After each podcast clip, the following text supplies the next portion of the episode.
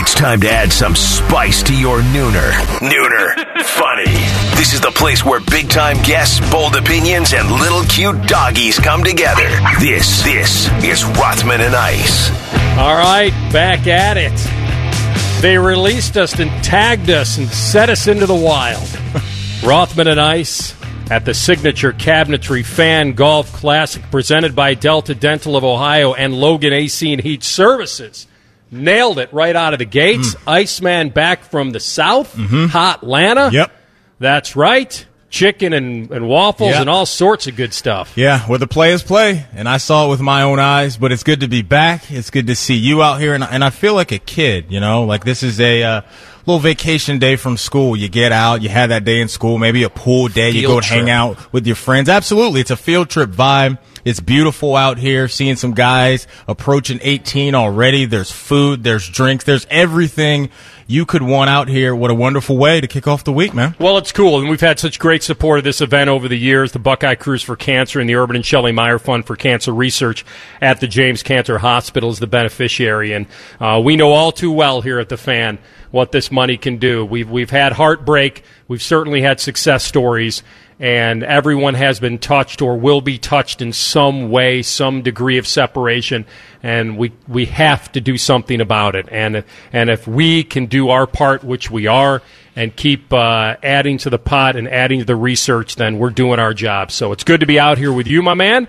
Uh, having a good time. Had a pretty good weekend. Didn't golf much. Rain, rain. Yeah. You know, you, you've heard me say it, man. Three seasons in Ohio.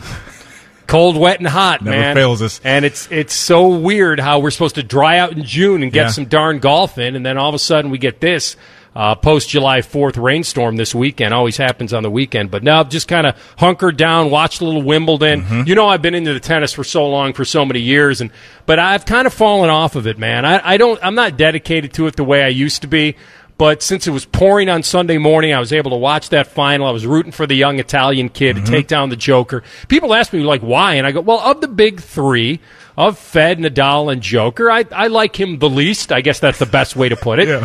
Uh, I like Nadal the most, and Yeah. Federer is great, but his time is past now, and uh, Fed is 40, Nadal is 35, and Joker is 34, and um, he's won five of the last eight majors, including the first three this year. He's ridiculous. Yeah. And the one thing you can say about because you can look at guys, and Federer makes it look so easy. Like Federer is just silky smooth when he played, and and so efficient everywhere. Joker is one of those guys that you can't really put your finger on because a lot of these champions, you'd be like, you know what, his groundies were the best that ever were, or he's got a, a, a big serve as a weapon. Agassi had the return. Connors had a, had a return. McEnroe had serve and volley. His volleys were amazing. Borg at the baseline. All these Becker serve and volley. You had all these great champions of their time. Wilander baseline genius. You had all these dudes that I grew up with where I could where I could say that's his signature. Yeah. And with Joker, it's like, man, he checks every single box. And not only that, he's got that villain type feel to him and he fuels on the crowd. Yeah. He's one of those guys that seems to play into the crowd or against the crowd or whatever it takes. I love it. And the crowd was rooting for this young Italian kid, first ever Grand Slam final. Sure. And the fact that he was he could have been the first Italian ever to win Wimbledon, uh, get won the first set. All of a sudden, there was a feel that there could be an could be an upset, but Yeah. Uh, not to be. The Joker wins twenty, and now all three of them are tied at twenty. And I asked you a few times when we kicked off Wimbledon who was going to get this thing done, and you were all over it. You nailed it. The Joker Everybody again. did, dude. It was handed to him. He didn't have to play a top ten dude until the final. I love what you said though about how he embraces kind of that villain role. Because every sport needs that guy that's really good, that's got an edge to him, that's not going to back down from anything spicy. And he is that guy. It- It's been unbelievable, man, just growing up and watching the big three, like you mentioned, just completely dominate that sport and on different surfaces, how all these guys have certain advantages that work better for their, for their skill set. But it was his tourney and it was fun to watch some of it over the weekend. And it's just continued dominance from the same three names that I just remember growing up and watching. My dad now is a big, big tennis guy. So I know he was absolutely locked into this thing. I know he's a Nadal guy uh, as well. So it- it's just great. But Nadal, man, my heart goes out to that dude. I love that dude, man. He is the guy that I find myself rooting for the most out of the big three. It's something about his game, his swagger that I really appreciate as well. So the Joker racks up another one. Like you said, not a surprise to a lot of people. And the young kid, man, it would have been great to see that because you, you always like to see in sports every once in a while a young guy clip the veteran. It would have been like what we saw in the Super Bowl last year with Mahomes and Brady, right? Was it his time? Was it his time to take over uh, for the OG? And unfortunately, it wasn't that. But the young guy, I'm sure, will have plenty of opportunities and definitely has the skill set to get back to that moment. Well, it was certainly a David and Goliath type feel. I mean, there's no way to, to look at it any other way. Um, part of it, after he won the first set, I started thinking, well, the closer he gets to upsetting him, the harder it's going to be to close him out. And the only thing that really changed in that match after Joker won the first set was the fact the odds changed a little bit. Joker was still a huge favorite even after he won the first set. Yeah. The difference is that this kid relies on. He's by the way, uh, Berrettini's six five. Yeah.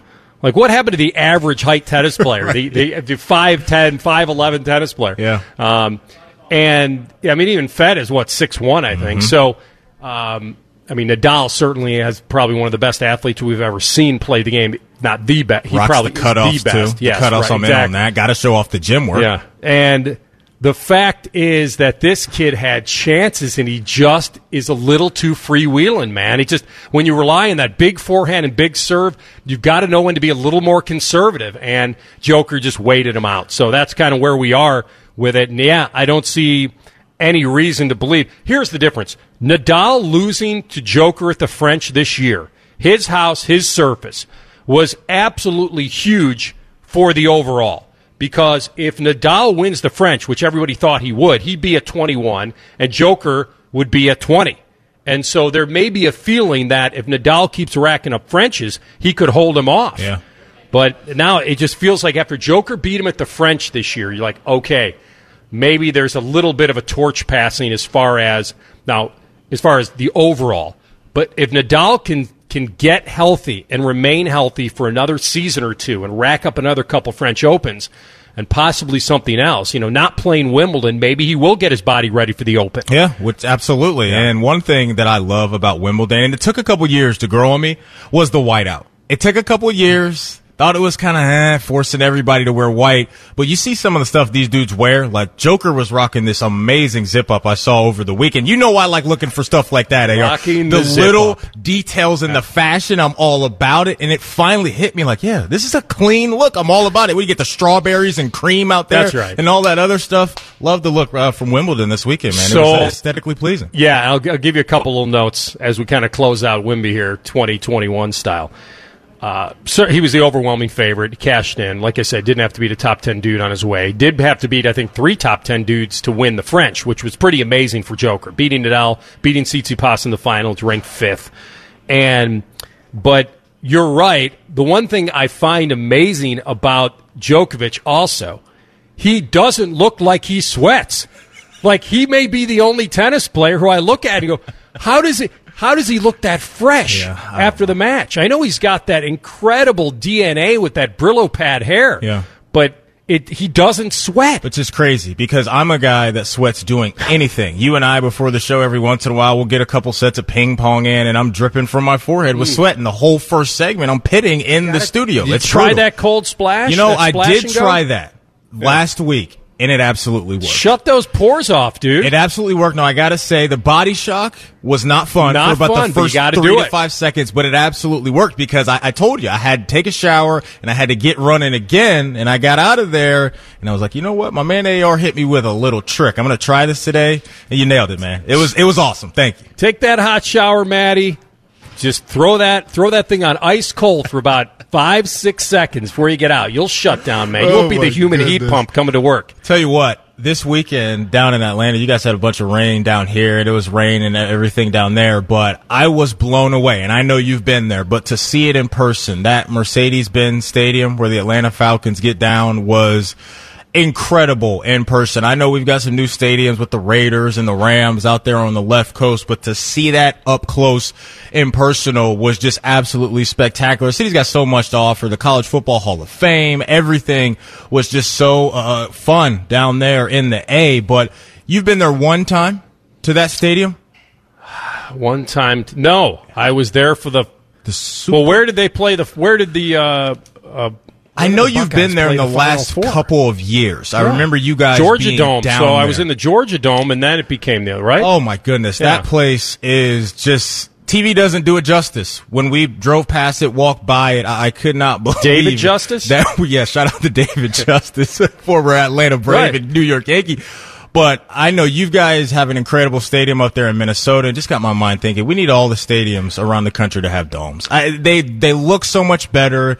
You just wipe out the elements. You never have to worry about any of that. Baseball, football, let's get it going if you can. Hey, we got a brand new, beautiful stadium downtown here in Columbus, uh, lower.com stadium and all that. That looks incredible. That protects you as a fan, uh, if it rains and all that. But I've never seen a stadium like that in my life, AR. I thought it was a spaceship when I walked up on that thing. It was unreal. Yeah, very neat from the outside. I think inside it's fairly normal, right? I mean, it's it's, it's the ribbon. We right? didn't get to go Yeah, no, I- inside. I, don't think you would have been blown away on the inside. It would feel very warehousey, cold, like kind of a. Yeah, you know I've always had beef the with them. outside's amazing. You know I've always had beef with them with putting a Chick-fil-A inside Yeah. of a football stadium that hosts games on Sundays, and we know Chick-fil-A is closed on Sundays.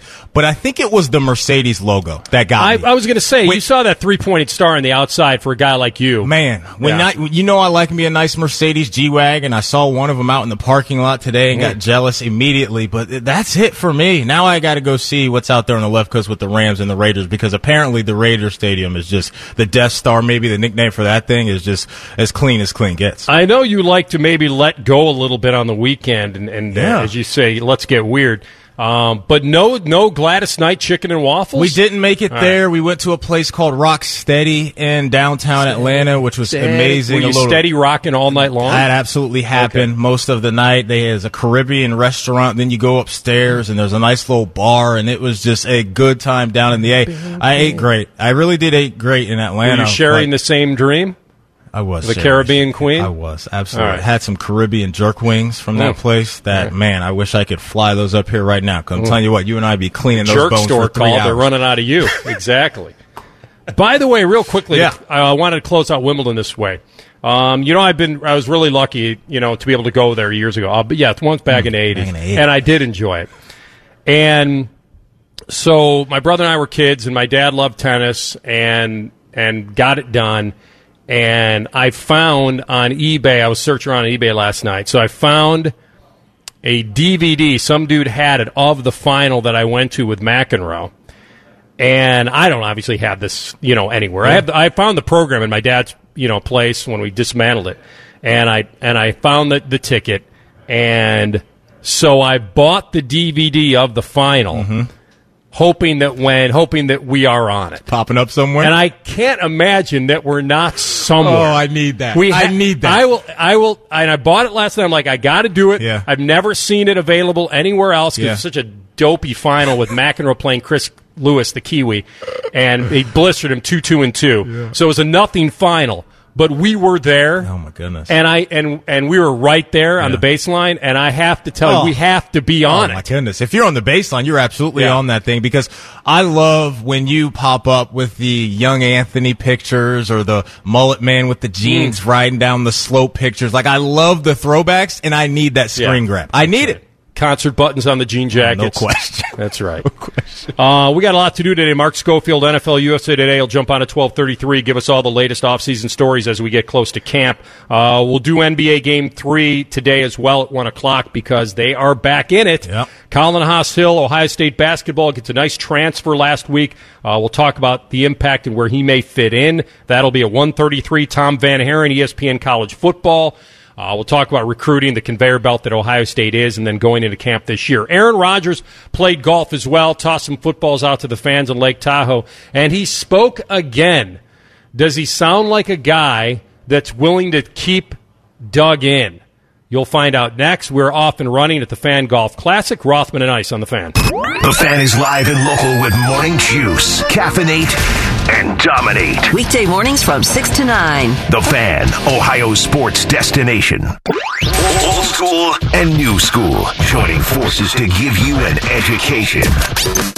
This is Rothman and Ice. All right, welcome back.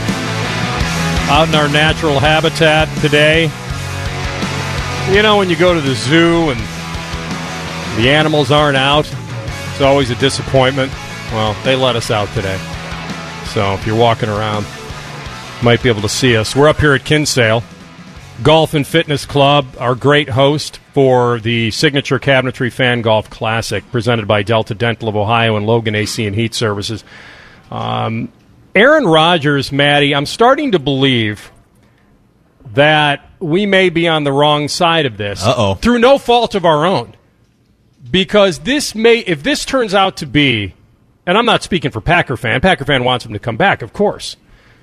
This is like a, a really suspenseful movie that may have the worst ending of all time. If he goes back to camp, oh, Yeah. it- like nothing happened. This is like Costanza who got fired and shows up for work, like nothing happened. Like if he, to me, and this is speaking as a Viking fan, and you're mm. speaking as an unbiased dude as well. Yeah, I want the suspense of this holdout to last. of course you do. But if he slithers back, so he was at he was uh and I was the one that told you I don't think he will slither back because a while ago because you go through all of this only to say, well, I guess I'll play. Like it's weird. So anyway, he was asked about it by NBC about his future with the Packers while he's out at Tahoe. This is coming off the match he played. He's having his best summer. Goes, I'm going to enjoy the hell out of this week, and then I'm going to get back to working out and figure things out in a couple weeks. Figuring things out sounds a lot softer than, well, we'll see, won't we? Which Yeah. is what he dropped a week ago to Barkley. If I was a Packers fan, that was the most positive thing I've heard throughout this entire saga with Aaron Rodgers was that comment, which isn't much, but we haven't gotten much from him outside of the Kenny Mayne situation. Didn't get much out of the match. We knew we weren't going to get anything uh, really concrete from him in that moment. But when I did see that comment and I saw kind of his tone when I watched the video, it perked me up a little bit. So now I think my mind goes to, well, if you're Mark Murphy and if you're Brian Gutekunst, you don't do a darn thing for the next two weeks. You stay out of the way because the last thing that you need to do is make any of the comments that you've already made, calling him complicated and saying he's dividing the fan base. Because the way it hit me, AR, is he's warming back up. He is warming back up to coming back to Green Bay. And we talked about it last week. And I started to shift back over to that side because it starts to feel like the Russell Wilson thing again, to where you've got these quarterbacks that were so upset about you know, different reasons for their respective squads.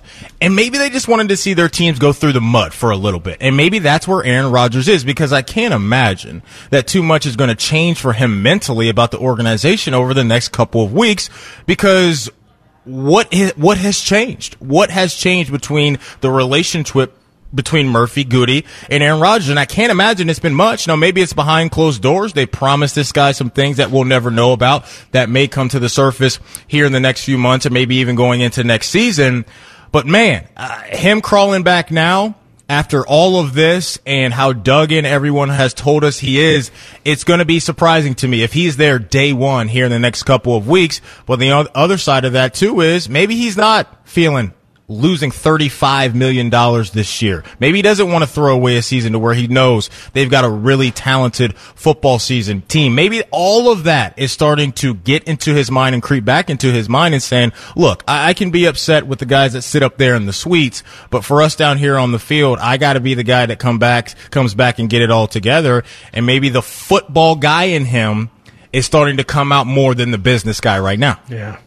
This is Rocky Five. This is this is Tommy Morrison and and and Rocky having a fight in a parking lot. Like this doesn't feel right anymore. And he, obviously knows when training camp starts, so he wouldn't drop the "we'll figure things out" in in, in a in a couple of weeks. Right. So he knows the deadline, and it makes me also believe that the Packers played this perfectly. It's if this is what's going to happen because everyone said that they were the ones that had the leverage right now that they could call his bluff. Now, the one thing where I was leaning on the Packers on this, and I was leaning on it with you, and you were against this, was you don't have to trade him now because whatever he's worth, he's worth for your future, not for the now. You're, you'd be developing Jordan Love. You'd want picks. You'd want to turn him into something for the future. So that's why they could call his bluff.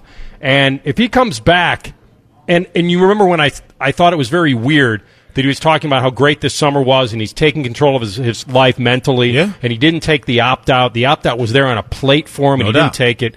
Um, if they package this up as I just want to be back with my teammates and do right by my team, then it does. It will. It will have the feeling of kind of a, a real sugar coated ending.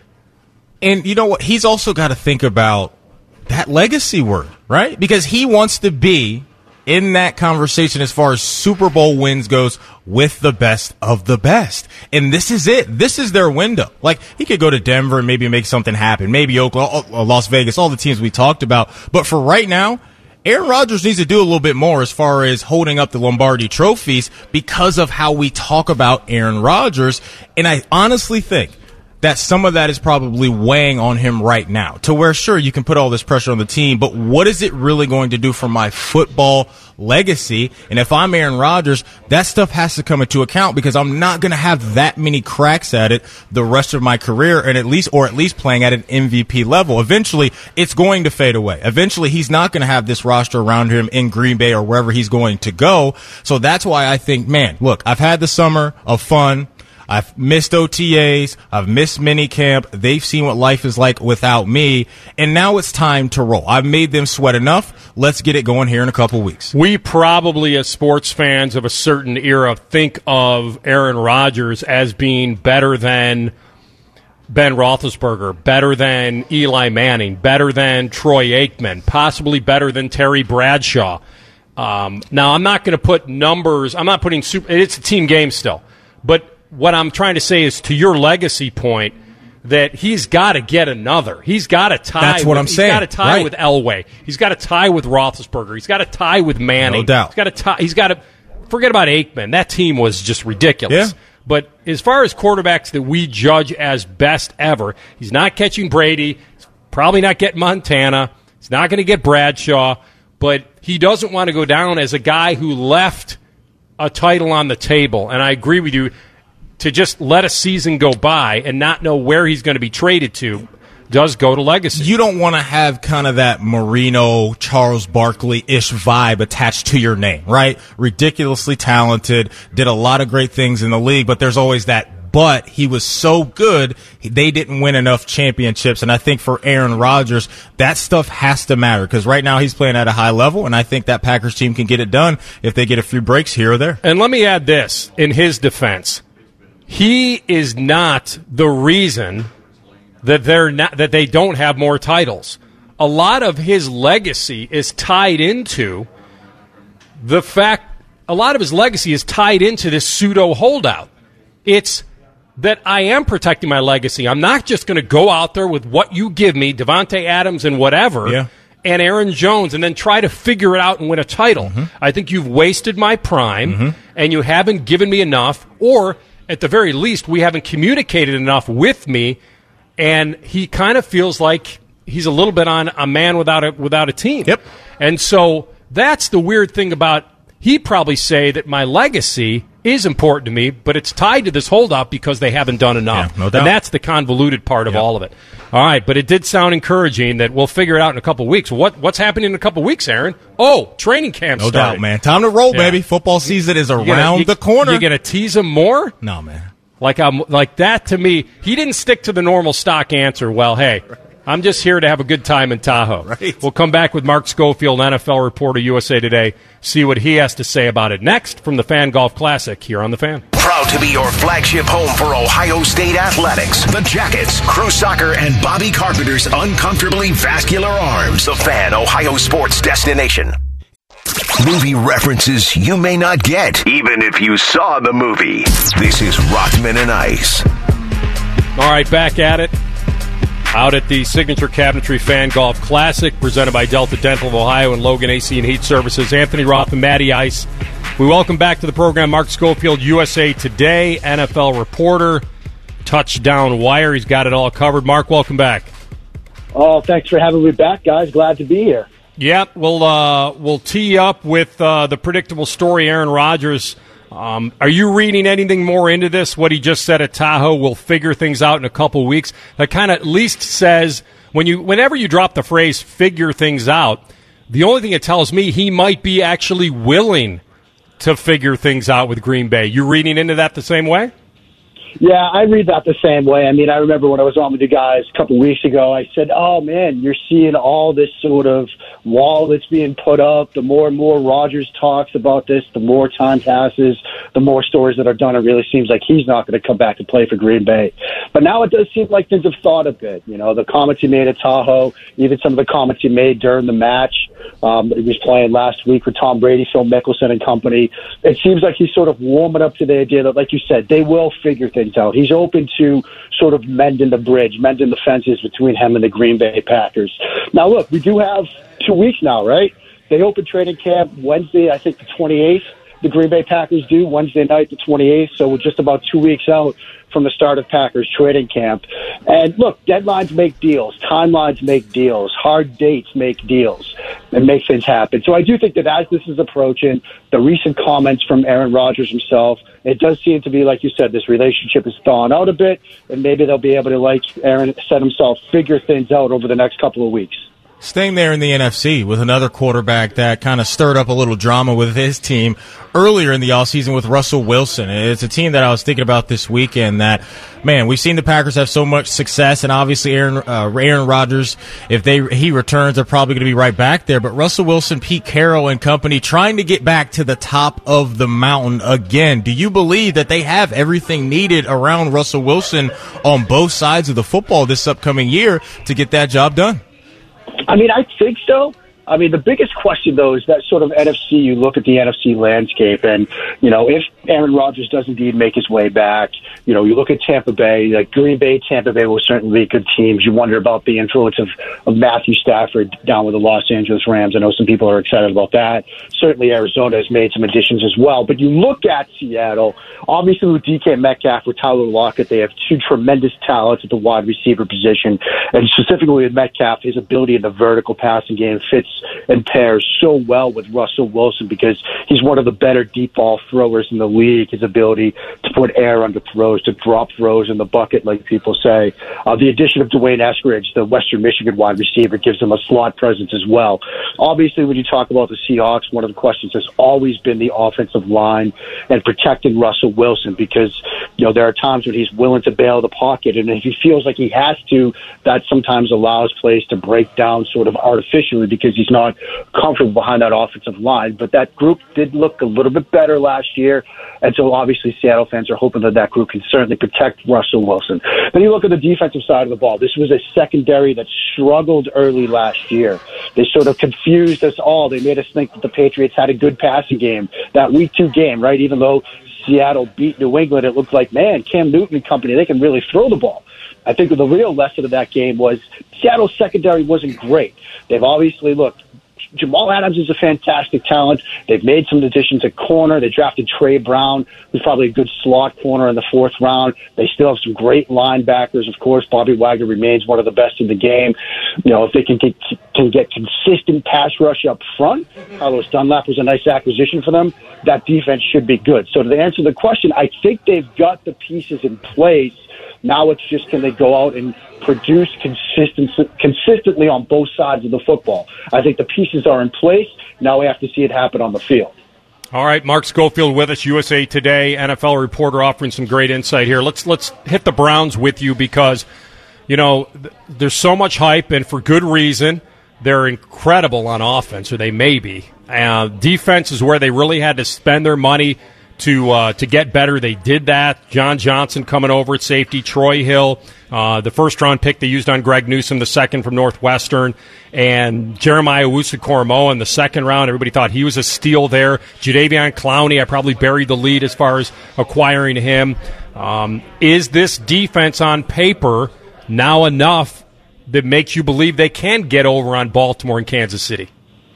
I think so, guys. And look, you know, it's funny. You go to that website, ourlads.com. They have the depth charts for all the teams, and they always highlight the rookies in green, a different color font. And you look at the Browns depth chart, and you see all these green names on the defensive side of the ball, as well as the acquisitions you made that you pointed out in free agency, like John Johnson, you know, like Troy Hill, Jadeveon Clowney. And it's clear that Cleveland had a plan this offseason. Their plan was we can't lose like we did in the divisional round games to the Kansas City Chiefs again. We can't, you know, when we go up against these high powered offenses like Kansas City, like Buffalo, like Baltimore, we have to have the players on the defensive side of the ball to slow them down. And so they made all these acquisitions on the defensive side of the ball. And guys, I love what Cleveland did this offseason because they clearly had a plan and the players they went on to acquire will help them achieve that goal. I think Johnson was perhaps one of the biggest free agent signings. I love adding Troy Hill. It gives you a presence in the slot. Newsome is a great coverage cornerback. And getting the Notre Dame kid, JOK Owusu-Koramoah, where they did in the draft, I thought he was a first round talent. I think he's the kind of player that you need in today's NFL, that sort of mismatch, matchup eraser type of player on the defensive side of the ball because so many offensive coordinators, Kevin Stefanski included, they spend all week trying to figure out how they can use personnel and formations and in different ways to get those advantageous matchups on offense. Well, a guy like Jeremiah Owusu-Koramoah can erase those. You're talking about a player that when they played Clemson, he's covered Amari Rodgers in the slot, but then he's also a stack off-ball linebacker in the box against the run. So if teams try to create those matchups, you can use him to erase those matchups, which is why I thought he was a first-round pick. I love the selection by Cleveland. So I do think they've put together a defense that is built for the modern NFL and is built to slow down some of the high-powered offenses we have in the AFC, like Kansas Kansas City, like Buffalo, like Baltimore. You mentioned some of those offenses. I think here in the state of Ohio, there's going to be some Bengals fans that are going to be really excited about what their offense has the potential to look like. The addition now of Ja'Marr Chase was obviously a big time storyline when the draft was concluded. Your feel on where they're headed on the offensive side of the football down in Cincinnati? I do think like they're trending in the right direction. I do like what they've put together. And it's it's similar to the discussion we just had about the Cleveland Browns and the plan that they had going in. It's clear that Cincinnati had a plan of their own going into this offseason, both free agency and the draft. And it started with making sure that you can protect Joe Burrow and give him weapons in the passing game. They figured out the protection part, or at least they hope they did when they added Riley Reiff, the right tackle, to give them that presence. Now you've got Jonah Williams at left tackle, Riley Reiff at right tackle. They made some additions, actually Jackson Carman, the Oklahoma State kid. They're projected to kick him inside. So they do have the ability to make some of those some of those additions to the offensive line to keep Joe Burrow upright. And then look, when you add Ja'Marr Chase, it gives Joe Burrow a target in the downfield pass game that's the true type X receiver that can beat press coverage at the line of scrimmage, that has experience beating press coverage. Just go back, watch 2019 LSU at Alabama. It was like Rocky Four, Drago versus Balboa, when you had Trevon Diggs and Ja'Marr Chase going at it. Those two, I, I'm surprised they didn't have fist fights after every snap.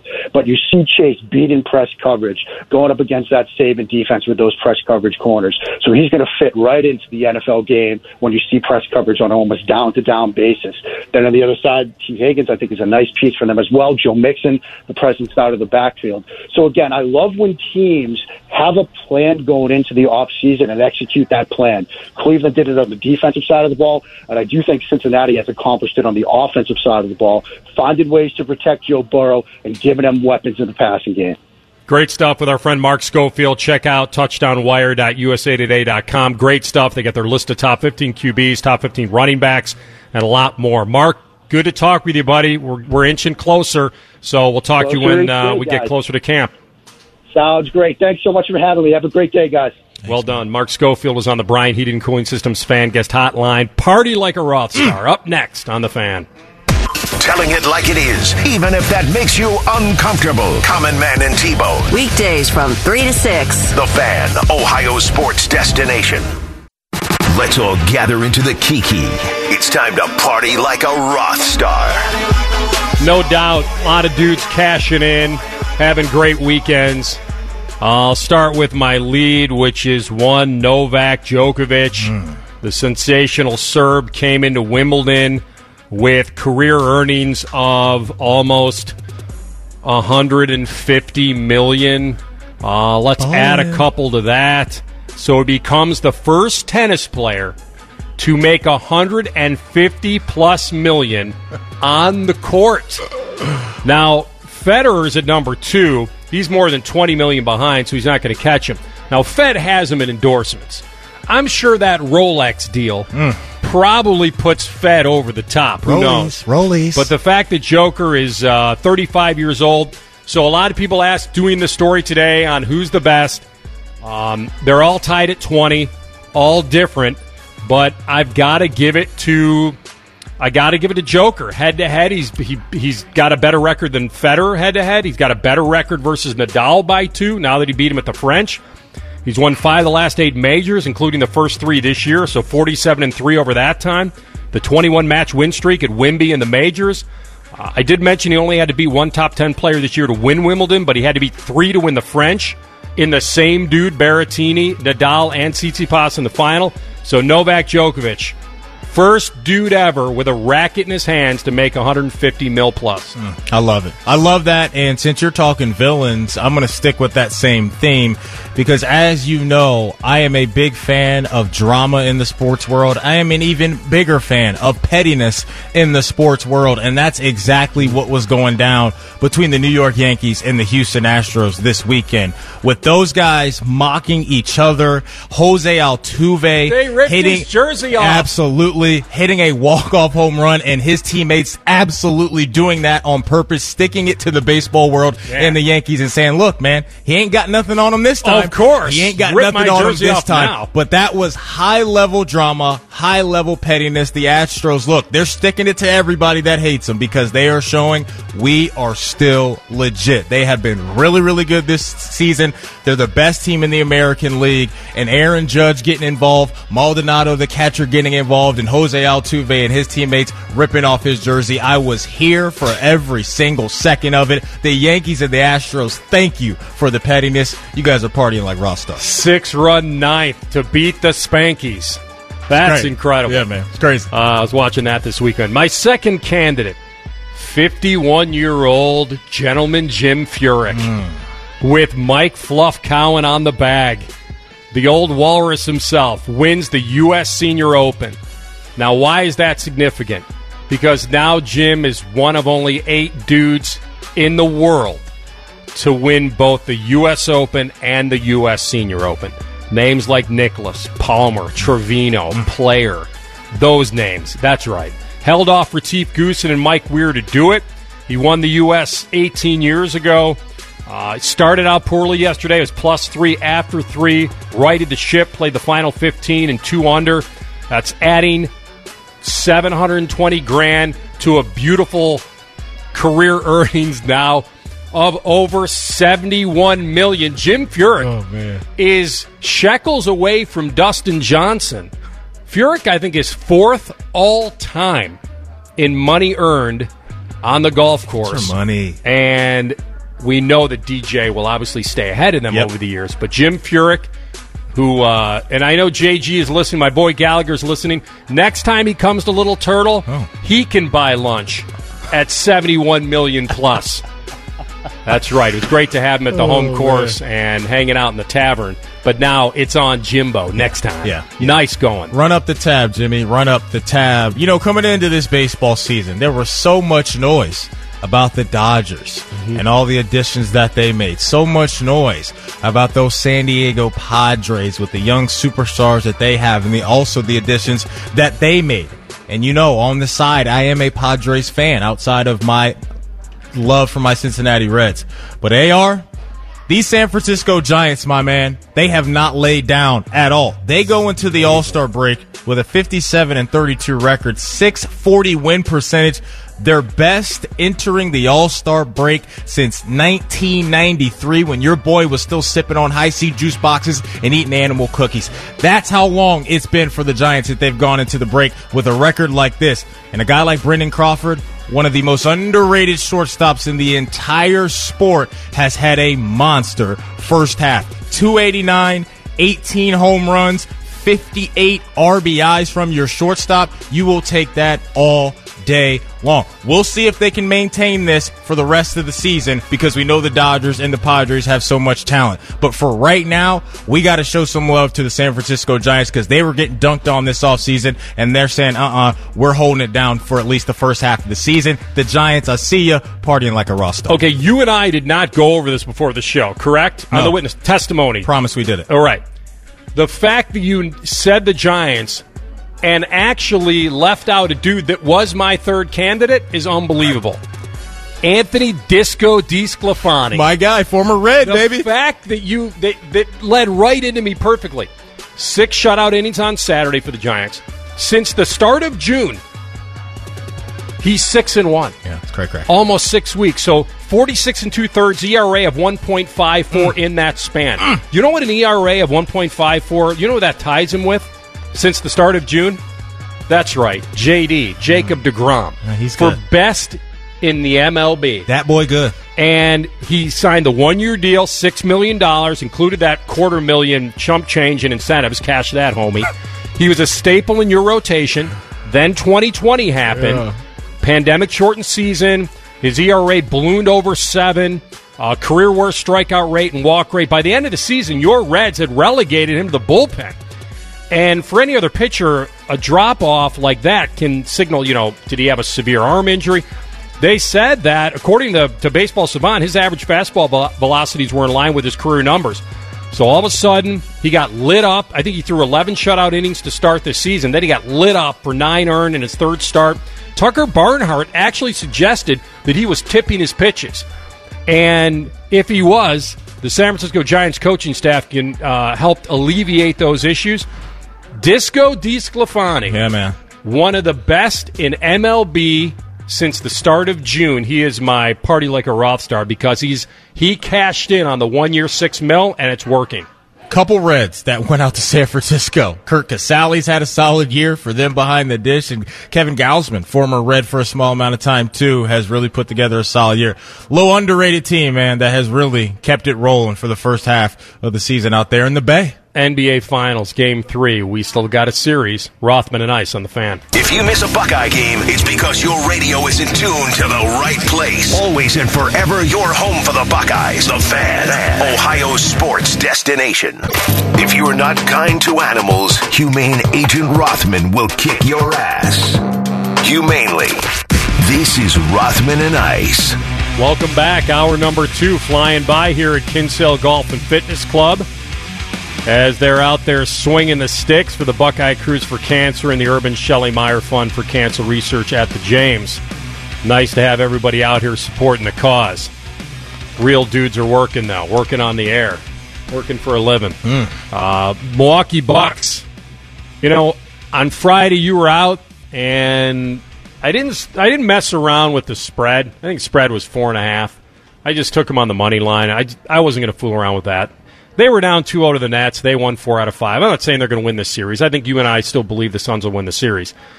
But I did grab something last week that I thought was, was smart. I grabbed a little taste of Giannis winning the MVP at 4.5 to 1. And the reason I did that, was a little bit of heart bet in that because I, I want Milwaukee to win. But I also felt like if they could come back and win it, he's going to win MVP. Like, I don't see anyone else winning MVP besides him. No. And so at four and a half to one, I thought, okay, if, why don't you put a little money where your heart is and and do that? So I did that at four and a half to one. So that's still alive because you know what he did the other night, and the dude was, you know, he was he was just he was a beast, and he's going to have to continue to be that way. That second quarter was fantastic, um, and we'll go through it. There were a lot of keys to, to winning that game last night, and we knew, and, and you even mentioned it, that they're really good players had to be better around him, which they were, which we'll get to. They really had to cut down on those corner threes that, that the Suns like to set up for. And I also said to J. Lou on, on Friday that let's give a little bit for like road gym and maybe guys get a little chilly on the road. Like a Little tight, little little bit. tight, little not, cold. Not Right. crazy bad, but I mean, let's call them a call them a, a little pepper because they're getting a little chilly, and I feel like that I had to give a little bit for that. The, they they leaned heavily on Giannis and their defense to battle back in, in a lot of series, and he comes off a, a pretty impressive game too, and so they. By the way, here's the other thing that that people weren't. And, and I understand why because of how good the Suns look. But the Bucks lost only once this entire postseason at home. And Middleton and Holiday both coming off very bad or average shooting performances. You had to think that coming back home, that You couldn't go down 3 and 0. Whatever, whatever their best was, Yeah. you were going to get it. And you got that last night. Now, the key to it, and I know you're going to talk about this as well. Ayton was so good in the first half. I mean, he was so good for the Suns, rolling to the rim, posting up smaller dudes, facing up Giannis. Middies, he had the mid range, had everything. That's going. right, because he he turned and faced Yes, up Giannis, did. Mm-hmm. but he got into that foul trouble, and it changed everything in the third. So what we talked about after I believe game one when Dario Saric went down was now Monty Williams has to go to Frank Kaminsky at the five.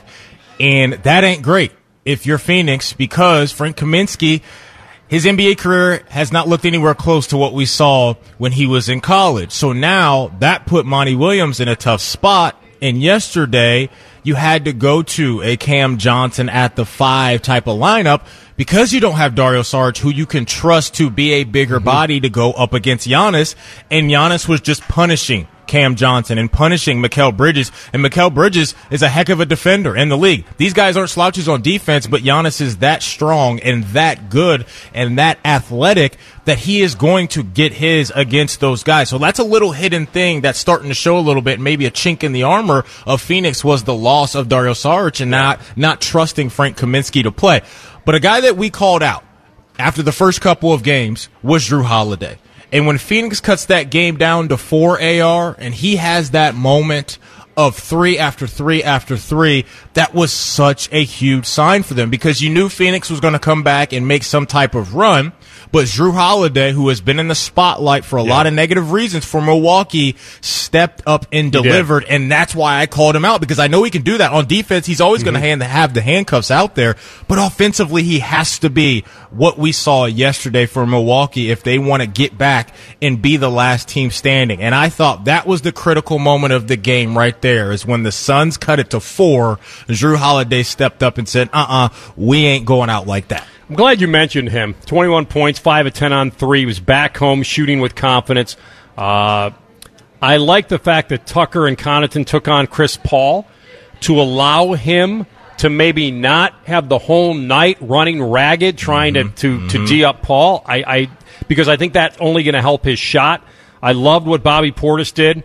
The 11 points, the 8 rebounds off the bench. He's the energy guy. Gave him 18 good minutes. Yeah. Uh, hit a corner three. He's running the floor for follow jams. Um, Tucker was tracking down some offensive rebounds. The final nine minutes of the second quarter, when you thought it's not crazy late in the game, but it's late in the series. Yeah. Now you're back home. You're trailing. It's the second quarter. You're Mm-hmm. already down 2 0. The fact that they put a 30 to 9 run on them, 12 and 19 from the field, three threes, no turnovers. The Suns were 0 for 5 in that stretch. That's what really kind of won the game. Although in the third quarter got tight again because your guy Cam Johnson started to heat up again. He can go, man. That And dude can go. He really did, and it was a, it was it was nice to see. I thought Middleton was getting some space on the perimeter.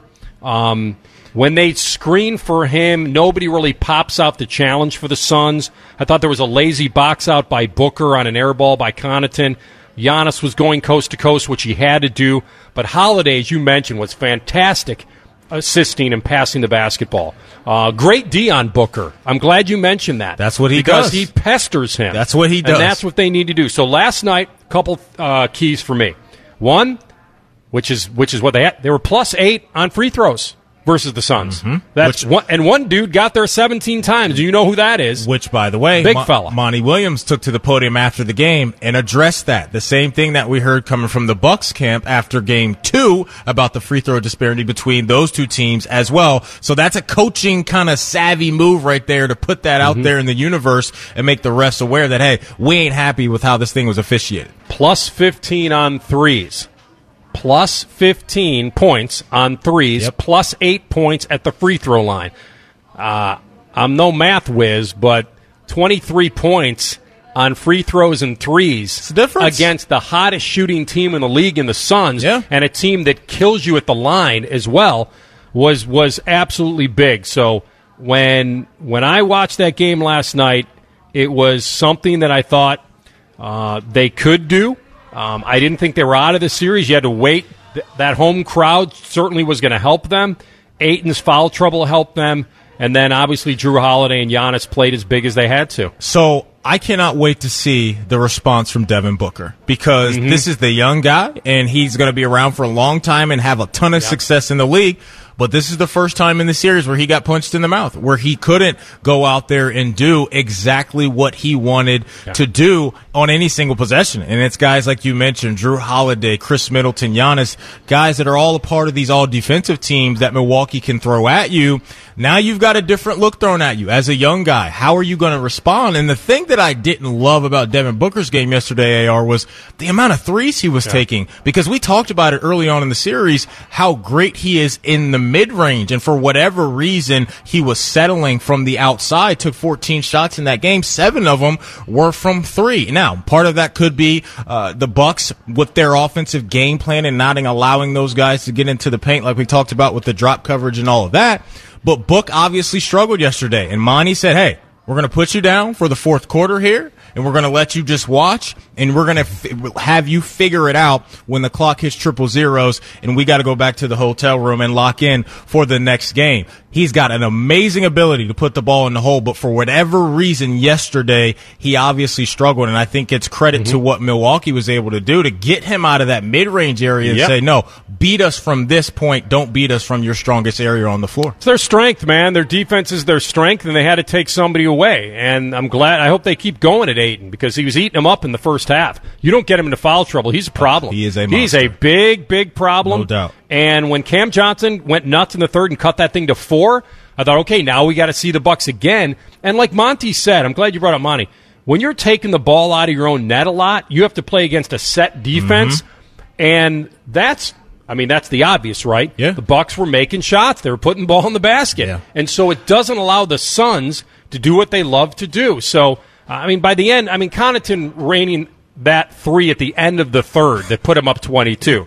That's ball game at that point. Even in an NBA game, you got to think that's ball game.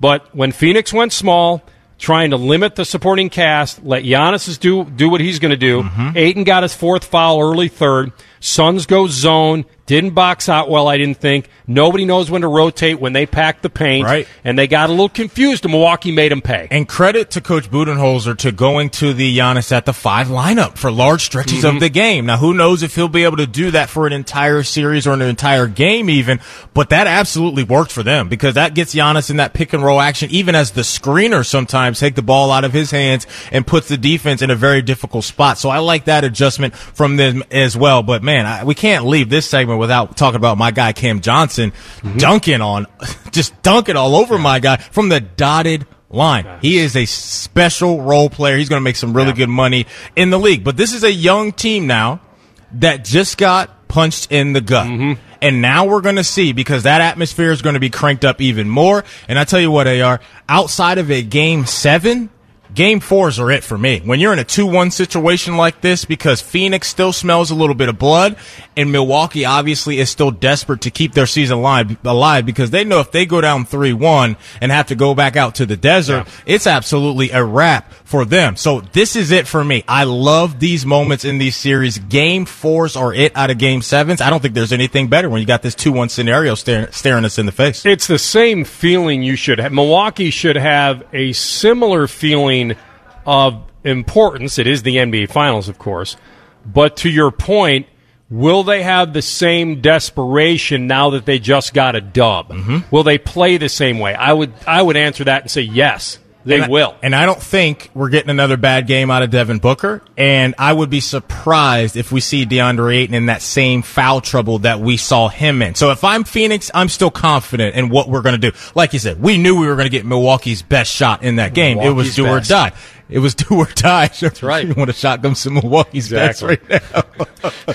but no, I thought it was a heck of a response from Milwaukee. Phoenix did not lay down. But this next game is it. This is the series to me in this next game, the way it swings. If Milwaukee grabs a hold of this thing, obviously Phoenix still has home court. Right. But you get a little tight because of this. Because Giannis, he looks healthy, man. And as these games roll along, he seems like he is getting better keep, and better. Keep playing physical, man. Yeah. I know he likes to hang out there and show that he can shoot the deep ball. I'm not into it. I don't Me think either. he needs it. He can't shoot from out there and consistent enough. Get in there and, and just wreck things Mm-hmm. because he on the offensive glass is a beast. And 50 50 balls they were getting. Um, now, the Suns still have Chris Paul and, and Crowder, so they still have dudes that, that have experience. But it was one of the rare over unders, by the way, that I hit this weekend. I was kind of the, the, the over under that I actually was was uh, most proud of was taking Booker under 25 and a half. Really? Yeah, That's a good call, BAU. Because I just thought going on the road, Yeah. he had just hit seven threes at home, And he fell Like, in love on, with it. man. And he fell in love with it. Cool off a hair. And how about this for Giannis? Great sign. 13 to 17 from the free throw line. Now I know it's Yeah. not that same road atmosphere where the crowd is counting Oh. down up to 10 and all that stuff, but that's a thorn in their side game in and game out is the points that he leaves at the line. And Yeah. for him to do that is such a great thing for Milwaukee. 41 points. Got it, got him MVP at plus 450, which I'm very proud of. It's still alive. 41 points, 13 rebounds. Let me just put Giannis um, to bed here. Total points in his first three career NBA final games. Total points, first three. What do you got? Rick Barry 122, Allen Iverson 106, uh, Reed at 104, Giannis at 103. That means he's better in that category than one Michael Jeffrey Jordan. The dude is special, and he hasn't even fully rounded out his game, which should be a terrifying thought for the league with the accolades and the stats that this dude has already racked You and up. I have loved this series. We love these two teams getting there. Yep. think it's great for the NBA. Now we just need it to really be a series. Yep. Now we really need Milwaukee to win again and get this thing to go the distance. We'll come back. Speaking of hoops, uh, an Ohio State Buckeye opening some eyes this past weekend. We'll tell you who and what it means next. Rothman and Ice on the fan. Season ticket holder from day one? Us too. Now and forever, your flagship home of the Columbus Blue Jackets. The Fan, Ohio sports destination.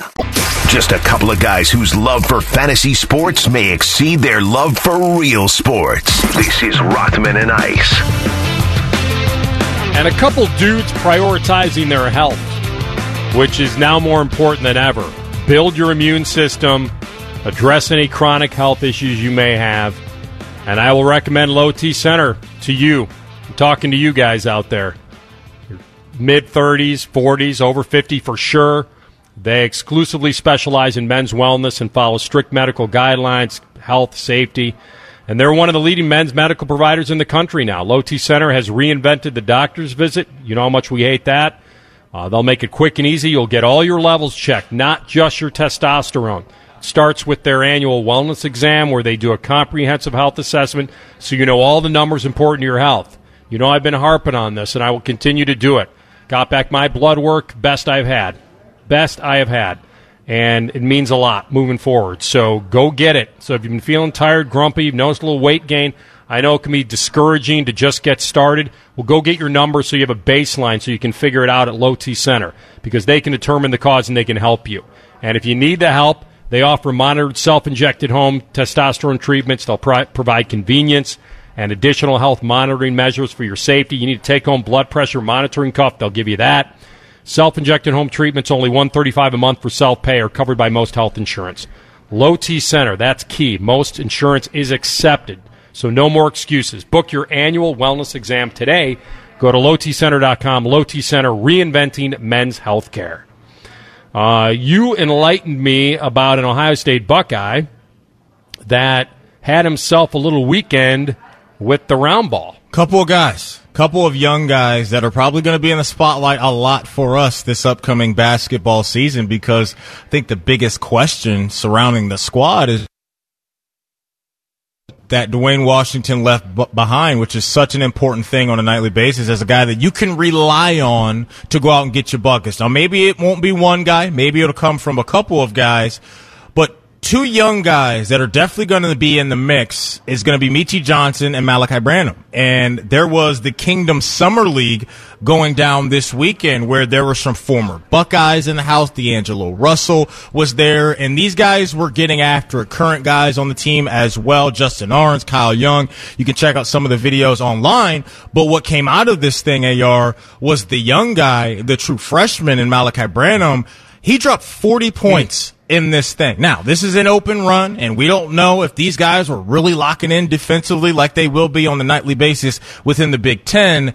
But that little flash that everybody got to see this weekend inside of that gym from the young guy that was going up against veteran guys, guys that have played in the NBA, current guys playing in the NBA, and a guy like D'Angelo Russell, that is special stuff right there. Now, I don't want to put all the pressure on him to really be able to go out and do that every single night but it's there. Mm-hmm. He's got that in his bag for Chris Holtmann to use. And now with Duane obviously not being there, he is going to have to showcase some of that. So the Buckeye basketball streets right now are coming out of this weekend very excited about some of the things they've seen and some of the things that they've read about Meechie Johnson yeah. and one Malachi Branham. So here's the deal on Meechie, and I, I think that he's, in a way, you can say ahead of schedule because of what he was forced to do last year with, with you know Walker and Sotos getting injured, yeah. and the fact that he had to get thrown into it before he probably even thought he would. Right. Uh, we remember that game, uh, the win over Northwestern, where he you know scored some, had a, had eleven really solid minutes. Um, and so when you get those type of minutes that young in your career, um, all of a sudden there's a there's a situation where you feel like okay, I I got to go and I'm not waiting and he didn't wait and so you kind of you know you're throwing him in mid year. It's a young dude. He joined the team what mm-hmm. in December, yeah. and hey man, go in there and play some minutes in in in the Big Ten. This isn't nothing. This is one Heck of, perhaps the best, no maybe the best in the country, no doubt. And so I love that because what it allows him to do and by the way, if you're also going to be a, a, floor general as well, it's not mm-hmm. like you just go in there. Oh yeah, get open, spot up, whatever. Do some. You know, you've got to learn systems defensively and offensively.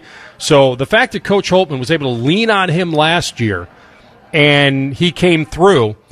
All of a sudden now, Meechie Johnson is a guy that um, should be really, really confident. He was fearless anyway, but yeah. he should be really confident coming into this year. And I saw the video that was out there online where Meechie, I think maybe even put it out from his own Twitter handle, about a minute clip of, you know, highlights from this summer league that these guys were getting busy at. And AR, the bag that he showed was great. In and out dribbles behind the back, mid range. It looked like he was in, even sprinkling in some three pointers as well. But I think the big thing for Meechie is going to be the control of the rock, the lack of turnovers, because we know Jamari Wheeler's a guy that's played obviously within the conference. He knows what this is going to look like as far as the pressure you have to deal with, and you have the, the basketball in your hand for that amount of time. But if this does turn into Coach Holtmann really trusting Meechie with a ton mm-hmm. of minutes as a young guy, he's just got to take care of the basketball because I always think he's going to be a guy that has a really good skill set to be able to put the ball in the basket. To what level? That's wait and see for all of us. But man, that's it because he's going to have an opportunity here. And if the coaches are going to trust him in crucial moments to take care of the rock, I think that's going to be so beneficial for him early on in his career. Well, you know, when you're the point guard, there are times, even on a good team, where you feel like you've got to lead them. You've got to yeah, carry them. Right. You have to be the dude that they look to. And like he was not, like I said, he was never short of confidence. Nope. But the fact that his confidence didn't get stunted when he was thrown in earlier than he thought he would, right. because that may have been a, an aha moment like, okay, I'm no longer uh, a high school player, right. a great high school player. Now, because, and, and believe me, if, if he did struggle early, you could spin that positive too. You could say that, okay, now, now you got your wake up lesson, yeah. So you'd rather have it the way he got it, which is, you know, playing well. So he's a, he's a young dude I think he takes coaching pretty well from what I've heard. I think he looks up to the older dudes on the team mm-hmm. and he takes stuff from them pretty well. So he, he can be a really well rounded dude. And if he doesn't win the starting job, maybe if you're Coach Holtmann, you get him in kind of that sixth, seventh man window there and allow him to be a spark plug for you off the bench, the way we've seen kind of Cam Payne be that guy for the Phoenix Suns, where he comes in and he can heat up really quick, and then you can transition maybe back to a Jamari Wheeler or maybe who you trust more in that situation. But I think both of these guys have really, really good talent. But Malaki may be the guy on the wing that has more on his plate right away because he's looking right now a starting starting spot that's available. Yeah. We'll get more on that from Colin Hass-Hill from 11 Warriors. He'll jump on. And said Russell, the transfer that comes in as an upperclassman, the impact he can make and where will he fit next? Rothman and Ice on the fan. So much soccer, your head will explode. Inside the Crew, Tuesday night at 8. Proud to be your flagship home for Crew Soccer. The Fan, Ohio sports destination. They're both former athletes for a reason. Good thing they can talk sports. You're listening to Rothman and Ice. All right, welcome back in. Having a good time out here at the Signature Cabinetry Fan Golf Classic, presented by Delta Dental of Ohio and Logan AC and Heat Services. Our friend Colin Hass-Hill, ready to go on the Bryant Heating and Cooling Systems fan guest hotline, Ohio State football and b-ball reporter at 11 Warriors. Colin, good to have you back. Always happy to be on with you guys. Let's uh, let's go to hoops because I think that you know having EJ come back certainly was integral. It had to happen for any kind of feel for this to be a top twenty team solidified. You had to have him come back. He did, but I think the news uh, you know prior to the weekend with Russell transferring in. Um, what do you like about this kid, and do you feel like he will make an impact right away? Yeah, I, I think it was an, an important addition. Like I, I really did wonder about their guard situation before they added him, just because you're you're thinking about the the total uncertainty you have in the backcourt with with Duane Washington gone. And I don't know that I would say, you know, Cedric Russell. It's not like he's a one for one replacement for Duane Washington. I don't think that that's fair. But if you look at what he does, like a lot of what he does well is some stuff that that I think Duane did well. That you know I think is going to be important for Ohio State to have, and that's that you know, they had very similar usage rates. They had very similar points per game, rebounds per game, percentages, both from two and three. Um, that they're they're very similar players in that they can get their own shot a little bit and they can shoot it very well from deep. And I think that that's where Ohio State's going to be able to to you know get help from Cedric Russell immediately because he's not he's, you know he's not a distributor. Um, that's not what Ohio State's going to ask him to do. They they need a little bit more scoring and they wanted you know, they wanted a little bit more of a, of a safety blanket at uh, at the guard position now that Duane left, and I think that they got one in, in Cedric Russell. Colin, before we brought you on, man, we were kind of reacting to some of the stuff uh, from this weekend when, you know, Meechie Johnson throws out a nice little highlight video, uh, reading some stuff about, about Malaki Branham dropping 40 points in this thing. But I want to ask you about Meechie Johnson because we saw, you know, a handful of minutes from him, it felt like, when he was playing for Ohio State last year, but maybe that was a good thing for him. What type of role do you envision him having on this year's team? Yeah, I mean, I've heard a lot of positive things. I think that if we're sitting here today on, on July 12th, you know, I would I would project him as a starter for Ohio State. And I don't know if I, I would have said that when Jamari Wheeler initially transferred to Ohio State, but I, but I think from what I've heard, you know, I think Meechie Johnson is is well within that. That's well within his capabilities. Um, and, and I do think last season was so so very important for him uh, because he he didn't really play that much at all. Um, and and they essentially treated it as a redshirt year where you know the, the the the eligibility didn't count because the NCAA allowed all winter athletes to you know have an have an entire year where their eligibility was was preserved. So he still has four years at, at Ohio State that he can play, and he got to learn behind Duane Washington. He got to learn behind C.J. Walker. Now that they're gone, you know, I think he could become a, a starter for Ohio State this season, which is, you know, it's going to be exciting. I, you know, this is you have a you have a couple bridge players, I would call them, and, and Jamari Wheeler and Jimmy Sotos and, and Cedric Russell, and then you also have Malaki Branham and Meechie Johnson, who I think are going to have big, big roles this season. And then, you know, the following year after that, you know, those are two of the guys who I would say are going to determine just how good Ohio State is. They could be the two best players on the team. Yeah, I'm glad you mentioned uh, Malaki Branham because you have to feel like maybe his talent is almost too good to keep him off the floor. Um, how do you feel about his impact and what Chris Holtmann is going to expect of him to contribute? Yeah, I mean, I think it's telling one that you know he's going to be wear the number 22 at Ohio State, which is hanging the Raptors for Jim Jackson. I mean, you don't give that to somebody who you're not expecting to come in and be an impact player. And I do think, from everything you've heard about Ohio State and, and Malaki Branham, ever since they were recruiting him to, to right now, you know, they really like what he can become long term and also, you know, right away. I mean, he was a borderline five star prospect coming out of high school. Um, and, and I think he can add some of that scoring punch. You know, he's a guy who it's not like he's going to be creating and taking as many shots as Duane Washington did last year. But one of my questions is, you know, shot clock running down. Like, who can create his own shot? Like, I think Malaki, I don't know if he's going to be the best on the team at doing that in year one as a freshman, but I think he could be. I think he's going to be one of the best uh, on the team at, at getting his own buckets. Getting EJ back huge, Kyle Young veteran presence back huge, but you got some new additions down there, uh, down in the post, at least from the transfer portal with Brunk coming in, and we saw Zed Key, and he obviously had some good flashes. That big rotation, your your feel on maybe how that plays out uh, when we get close to the season. I, I think I think the intricacies are really difficult because there are a lot of guys there, and you know there are only so many minutes that you can play them. I think that the the simplest the simplest part of it right now is it does seem like um, for the vast majority of the time it will be Zed Key and Joey Brunk at the five at the center, um, and I and I like what I saw in Zed Key last season. Um, and I think that he has a, you know, he can be a really impactful Ohio State player as his, as his career goes on. Um, and you know, my questions sort of begin at the four because EJ Liddell is going to primarily play the four, but you also have Kyle Young, and you also have Seth Towns, and you also have Justice Sueing for those three, four positions. And I don't 100% know how that's going to shake out. I mean, you also have a guy like Justin Ahrens who can play the three. You also have Gene Brown who, you know, if he has a strong off season, maybe he could play some minutes at the three. So I think those three, four spots are going to get really, really crowded for Ohio State, especially when you know you're going to be playing EJ, you know, 32 plus minutes a game, and Kyle Young as a as a fifth year senior, um, and, and Justice Sueing as a fifth year senior. Like those guys are going to play a lot of minutes, so I think those are going to get a little crowded. But it's the good kind of crowded if you're Ohio State. I mean, you have a lot of experienced, talented guys there um, for for however many minutes you can get them in. All right, let's talk about Sueing. I'm glad you, you brought him up and, and what they expect of him. Uh, Coach Holtmann has said a lot that it's uh, that it was a kind of a defensive liability to have EJ and Zed in the game at the same time. Um, the smaller, you know, active lineup will be one that, that's going to give him better defense. Um, how much do you feel is is in Justice's game to take that to the next level?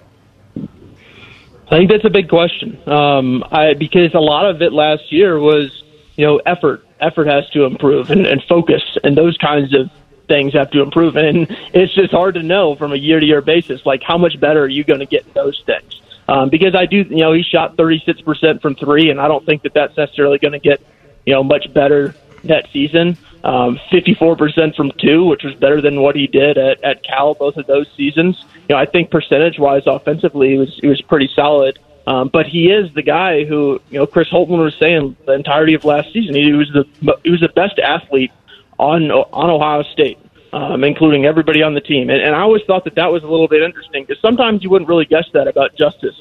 Um, but I do think when he's locked in, he's really really good. But I think that that's that's one of those hard things to project is, is how much better can you get when when a lot of those things that you're trying to improve are, are focus and effort level and um, trying to trying to maintain that for 25 to 30 minutes a game. Where do you see Seth Towns fitting into this thing? Obviously, I think for a lot of us, it's just how healthy can he be. But man, I tell you what, when we saw him, you know, in very small sample sizes last year, there's something about his game I like, and he's a veteran guy that's been around college football for a hot minute now. Do you see him more of as a role guy this year? Like, and what type of role do you envision him having if he was, if he is going to come off the bench? Yeah, I think I think the the reason everybody likes him is because like when you watch him shoot, like that that his shot is unbelievably pretty. Yeah. Like he he it's pretty pretty evident what he can do. But I mean, it all comes back to health. I mean, it's, that's the, that's the thing about Seth is the past four years, whether whether we were talking about Harvard basketball or Ohio State basketball, it's always been when's he going to get healthy? Because if he's healthy, you know that's a guy who you look at and you wonder like could he potentially start for Ohio State? But but he's a guy who I do wonder um, just how many minutes he'll be able to play even even if he is healthy, because you have uh, you know he's a guy who could play the three or the four, but you know you have Sueing, Kyle Young, uh, and EJ Liddell there already. Um, so I do think he's going to be squeezed a little bit for minutes if he is healthy. But you know it, if he can get on the court, I mean he's a guy who can shoot 42, 43 percent from three. I mean he was the Ivy League Player of the Year. I mean for him it all comes back to health, and it's the same question we've been asking. Um, but it's it's the most pertinent question. It's the question you have to ask because it changes everything about the projection of him. Good stuff with our friend Colin Hass-Hill from Eleven Warriors. Colin, good to have you on, man. Be well. We'll talk to you again soon. Absolutely. Y'all have a good one. Yeah, it's good stuff with Ohio State basketball. And EJ obviously coming back, Matt. He's everything to this team. Um, but but there'll be some dudes around him that can create and, and make this a, a really tough team in the Big Ten. What I like is the blend of young guys that are obviously talented and veteran guys that have been around. Now, obviously, Duane would have been the cherry on top, but when you zoom out from that for a second and you look at what Chris Holtmann has at his disposal, there's talent everywhere. And there's guys that are not going to get shy when it, the moment gets too big. And there's young guys that are hungry and ready to get busy. So regardless of how you felt about the Duane Washington decision, now that we're here in the conversation we had with, with Colin right there, to me is, you got a lot that you can go to. It's just how consistent is that going to be, and can any of those guys get to the level of Duane on a nightly basis? Always a, a interesting time when you want to wear the number that you wore in high school, and you've got to wear it at a, a pretty strong list of uh, dudes that have worn it at, at their school, and that's the case here at Ohio State. Yeah. We'll tell you about that next in the Buckeye Bulletin. Rothman and Ice on the fan. Keeping you entertained with our vast selection of hot takes and play by play for over 25 years. Proud to be your home of the Buckeyes, the fan, Ohio sports destination. Rothman and Ice present Buckeye Bulletin. Sponsored by Logan AC and Heat Services. Don't go through another air conditioner breakdown. For fast, friendly service, call the experts at Logan Services now for a free estimate and next day air installation. All right, Buckeye Bulletin time. A lot of buzz around the Akron native Malaki Branham coming in 6'4", buck 80, and he's expected to contribute in a big way as a freshman. And who knows, maybe he will be one of their best shooters, Right. best athletes, best skill guys Yeah. when, when it's all said and done after the season is over. Um, let's go to the number. So he's going to wear 22 Deuce, deuce. and the double deuce, not Roadhouse, but the fact that he is going to go double deuce is pretty amazing. And this didn't happen by ju- him just saying, "Well, I want it."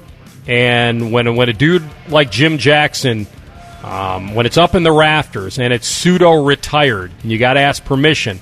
And then the dude that I covered, Silky Twenty Two, Mike Redd, Lefty. also wore it, then all of a sudden, uh, a lot of responsibility there. So Jimmy's jersey was one of five that's been retired, pseudo retired. Havlicek, Lucas, uh, Evan Turner, Gary Bradds have had their numbers retired. Uh, and so he did uh, tell the Columbus Dispatch that Chris Holtmann did call Jim Jackson and asked him about wearing 22, and that Branham had to write a letter to thank him for allowing him to wear it, which you'd want to do anyway. No doubt. Um, and he says he plans to write it soon. Uh, quote, it's a big responsibility. Jimmy Jackson, Michael Redd. So a lot of good players wore 22. I'm trying to be the next one. It's a lot of work I've got to put into it, but I think I'm ready for it. Love that. It's really nice that because it's a tough spot. It's a tough spot for Jim Jackson and Michael Redd, and a, and a, and, a, and one that's a number that's in the rafters to ask for that one. Um, and so good on JJ for saying, you know what, go wear it with my stamp of approval. Live up to the dudes that have worn it before you, and maybe I can help my alma mater a little bit by inspiring you because you'll get your number. I think it is really cool that he signed off on that. And, you know, this to me, AR, takes me into the mind of a Malaki Branham a little bit here as far as his confidence, right? To want that number, to step up to this campus and say, hey, I know those numbers are very, very serious numbers here within the program, but I want to be the next guy. And for a true freshman to step into a program and put that own weight on his own shoulders is pretty telling to me. And maybe that takes us into, you know, the mind of him on the floor uh, court as well, that he won't be a back down type of guy, which is exactly what we saw from Duane Washington was didn't matter what defense you threw at him, didn't matter what defender you threw at him. He was going to try to do what he does best, which is fill up the rock. So I like that, and that takes me into his mind uh, just a little bit there. And also was checking some stuff out there with the new transfer coming in with Cedric Russell. He wore zero at Louisiana, and now Meechie Johnson, the young dude, is holding on to number zero. So we'll see what happens there. But no, I, I love when veteran guys or veteran guys within a locker room uh, allow guys to get their number. We just saw this with AJ Brown and Julio, and how much respect was between those two guys. And it's great to see uh, veteran guys that represented Ohio State and Jimmy J and Michael Redd signing off on this for the young fella. Now he's got pressure on his shoulders, AR, but he says he's ready and he knows knows the responsibility that comes with it. So I'm sure he'll be just fine. Well, it's Meechie's number, zero. Like, said can't have that. You can't transfer in and, and, and get it. No, and this is well, It's already well, done. I mean, well, dude's hold been on. wearing it. What about NIL now? There's a little money that you could throw at your teammate if you really need it. little money you could throw at your teammate if you really need So it. Hey, instead of like corporations paying players, to, you'll have payers hey, paying players. Meechie, I got some of this coin for you, man. How you feeling about coming you- off number well, zero? I'm not going to begrudge Meechie if he says, "Hey, what what it's worth? What's it worth to you?" Yeah. that's fine. no doubt. Hey guys, we've Wait already had uh, a number zero Russell, so No, no. What I mean is, CB is that he's already been wearing it. no, I was Right. joking. I mean, we've already had a number zero Russell before, so why do we need another one? There you go. I got you. Comedian Oh. CB is here. Doo-dum, dum. Okay. He'll Wow. be here all week, folks. Yeah. He will be here Okay. all week. I like his CB. So this I'm not mad guy's at a total zero. Well, let me tell you the story of another loser. Um, all right, what else you got? For I me? got another commit, another day, another commit for Ryan Day and Company. Another four-star guy Yeah. coming in, Colorado offensive lineman George Fitzpatrick, which just Georgie. sounds like an offensive line name. There, he's in the 2022 class AR out of Colorado, Greenwood Village, Colorado. Uh, 6'6", 285. Hmm. So Coach Stud getting another good one. It looks like, and if look, if you're an offensive player, I don't care what position you play, you're going to have Ohio State on your radar because you know the quarterback, the wide receivers, and everybody's going to make everybody look good. And last year they had a heck of an offensive line. This year they're going to have another really good offensive line, and this guy has seen what the development of certain guys have looked like under Coach Stud and all the other coaches here at Ohio State, and he wants to be the next guy to join the party. Well, he doesn't know how to lose because he went through high school with what thirty-five and two record. That's not bad. Like, so he's coming to Ohio State. He knows what's going on here, so he's got the right mentality. But I mean, you start to think to yourself, six six two eighty five, Matty. Uh, how far we could have gone in life with those stats? Oh my goodness, man! I would have been playing in the NBA Finals. That's what I would have done. Been a So you would have taken a 6'6", 280, 285 pound frame into the, onto the hard court. I don't know if I'd have been 285. I probably would have wanted to get down to about 230, about 240, be a little more agile out there on No, the no, wing. I'm saying you have to take the 285 pound I think You I get busy out there. About Yeah. a little three, four out there on the wing. Paint plugger, though. No, I want to be him. on the perimeter. The paint stuff's too boring. Sure. Get out there, on And the it takes too much effort. No doubt. Just splash. Just and, hang you know, out. Just make it rain. Just make it rain. That is today's Buckeye Bulletin. All right. We come back, we do a Sports Center update, and then we dive into the weekend that was in baseball because, boy, those Reds, man, they the worst thing that happened to Cincinnati Reds that an All Star break came ca- came calling. We'll handle that next. Plus home run derby. Rothman and Ice on the fan. Most shows just skim the surface, but Rothman and I feel like the biggest story of the day deserves a closer look. It's time for a deeper dive. Sponsored by United Dairy Farmers. Miss filling up before gas prices went up? Get UDF's low price lock with U Drive. All right, welcome back in third hour already. Rothman and Ice here at the signature Cabinetry Fan Golf Classic presented by Delta Dental of Ohio and Logan AC and Heat Services. Just saw a couple dudes walking out with some Archie Griffin autographed Ohio hmm. State football, so hmm. clearly they cashed in. We've got a lot of stuff that you can actually bid on. Ohio State Penn State tickets, Ohio State Duke basketball tickets. Ooh, that's hot. Uh, we got all those uh, autographed items, the memorabilia from uh, Eddie George and Zeke and Ryan Day and Chase Young and a lot of other dudes. And you do not have to be here to win them or to buy them, rather. You can bid now at 971thefan.com slash auction. And it all benefits the James Cancer Hospital. So jump on in and you can support us without even being here. Uh, you were out of town this weekend and understandably so checked off the grid for your Cincinnati Reds, and you missed a wild weekend, my friend. I Your boys are four back Yeah. at the break. Yeah, it feels great. And I'll give you a little bit about what. It, So Saturday night, um, you guys were down one zip. Our boy Casty is up. Freddie Peralta misses low on the outside corner. Would have been strike three. Uh, instead, called a ball, and now you get a full count with two on. Same exact pitch, 83. But this time he hung it in the zone. Yeah. And Casty punished it. You hang it, we bang it. Yeah, 3 1 now. Great ending in that game on Saturday night because Yelich tried to bunt his way on, and Gutierrez had a, had a kind of a wild throw to first. Yelich made a flinch towards second, and I mean it was a flinch, and I went back and watched it a few times. So his feet were on the outside of the baseline. And when he passed the bag and hit the bag, he then kind of was on the inside of it. And they tagged him out. And he went nuts. and he got tossed.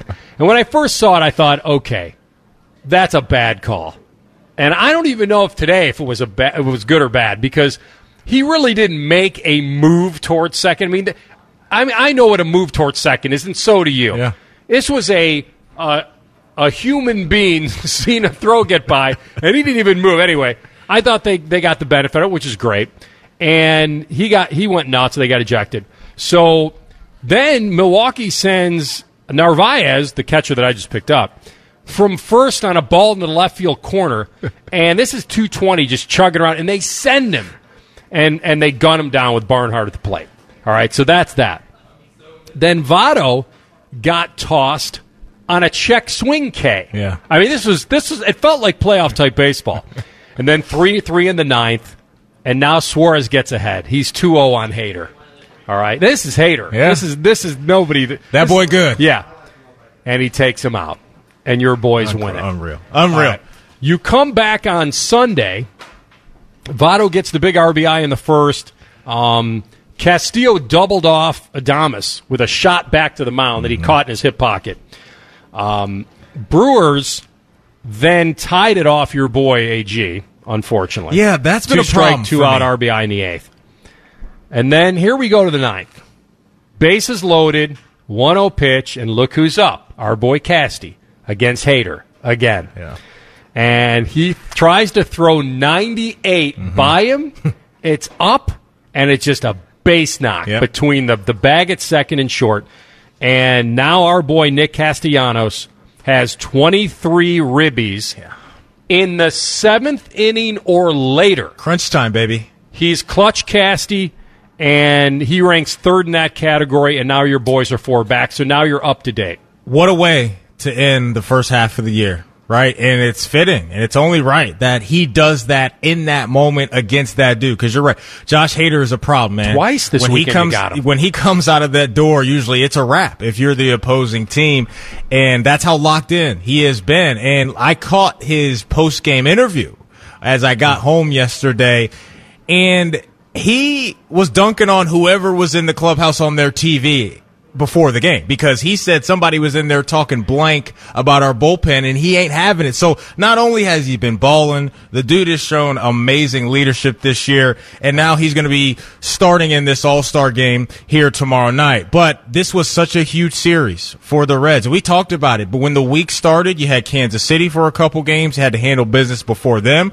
Then you get seven or eight games against the Brewers. They'll come out of this all-star break and get after them again. But the feeling of those games, it reminded me when you m- mentioned a playoff atmosphere is what we saw in San Diego against the Padres. Had that same mm-hmm. vibe against a really good team, and you go out there, and the result was obviously awful. You getting swept out of there, but they were very competitive. It just didn't go their way, and now you chip away at this lead at the NL Central. And my mind goes to what we talked about: is what is this front office going to do? Are they going to put more talent in mm-hmm. that room to make this team more competitive than what they already are? Because they've got it, man. Offensively, they have it, and we're talking about all these positives with what, what they've been able to do without even Mike Moustakas in there, who's a guy that you're going to put right back Yeah. in to the heart of your lineup. It can do a ton of damage on a nightly basis. So, man, I was so happy to see the end results of these games. Now I just cannot wait to see what Castellini and everybody does down there because they are,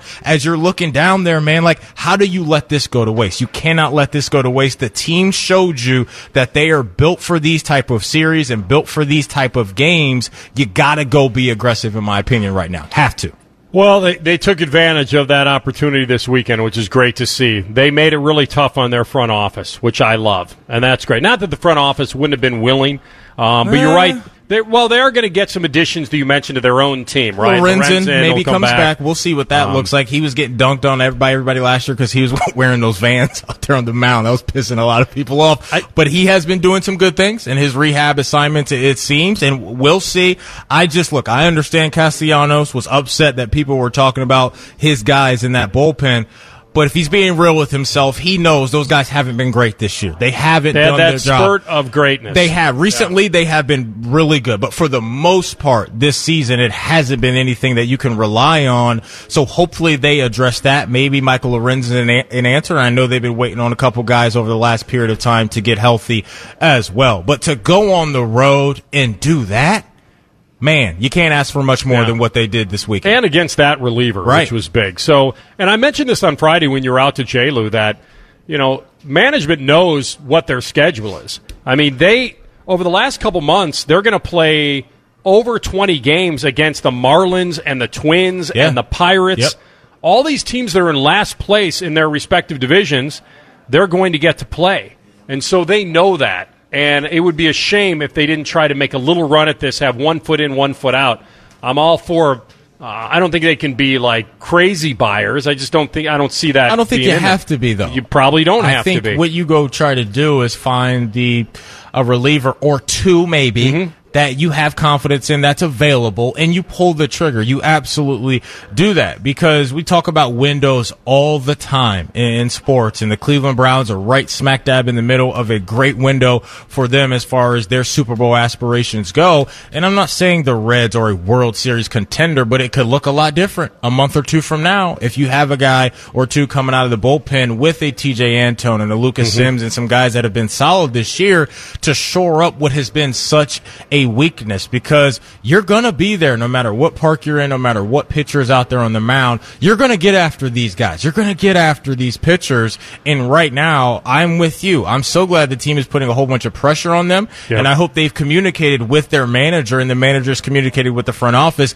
Let's go get this thing. Let's get as competitive as we can because right now we got the goods to get into a series and pretty much beat anybody and especially with our bats. Yeah, I mean that was key this series to be able to come out of those games with uh, clutch at bats and to come out against that team in their park was uh, was great. Uh, Cleveland, Real quick, AO, Yeah. just got an update for Yeah. Casty and Winker. Okay. They're batting fifth and sixth in the lineup tomorrow for the National League. So there you go. Good. Home run derby tonight. And we talked about this over the weekend.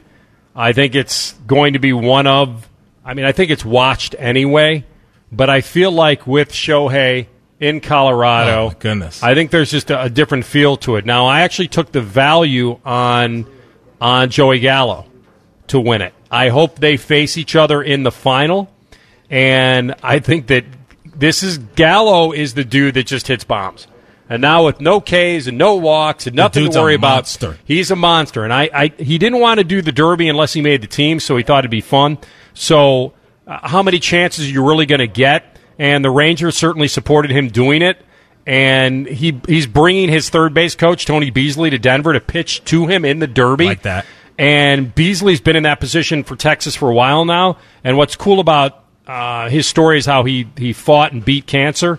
So he's fully healthy and he's been back with the team now for four years. So what he's overcome, the fact that Gallo's bringing him along for the ride, uh, there's some rooting interest in there.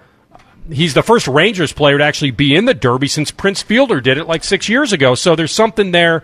He'd be the third Ranger to win it. Ruben Sierra won it back in uh, back in my day, and then Juan Gonzalez won it in the early '90s. So uh, he's got 23 dingers this season. That's Yeah. the most he's had before an All Star break.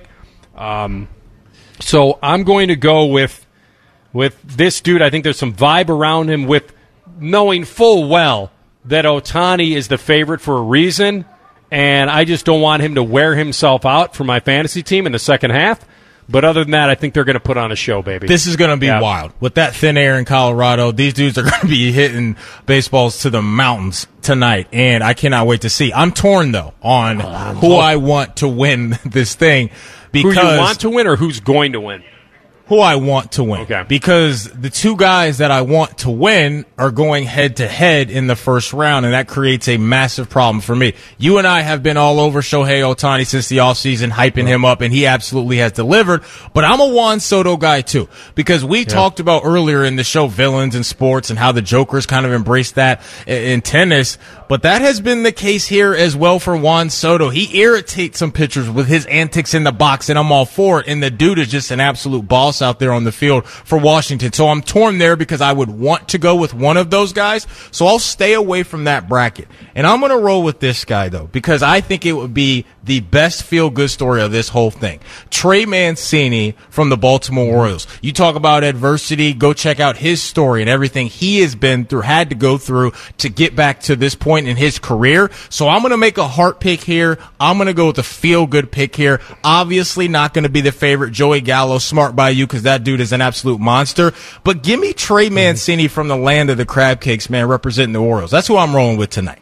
All right. I don't know. I got to have to look and see what value you can get on him. I would. I assume you can get uh, because Matt Olson's going up against him, right? That's a three-six Yeah. matchup there. Yeah. Matt Olson from the Oakland Athletics, another lefty in this thing too. All right.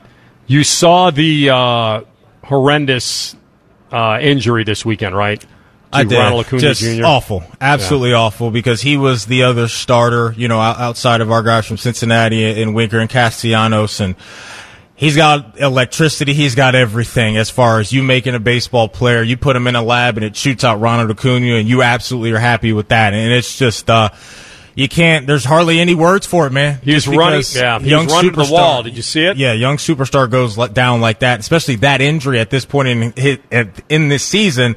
It's just absolutely rough, man. Rough. Weird, weird injury because he's running to the wall. He jumped like he almost thought he would hit the wall. You know how guys want to like leap and then kind of bounce into the wall and then land a little better.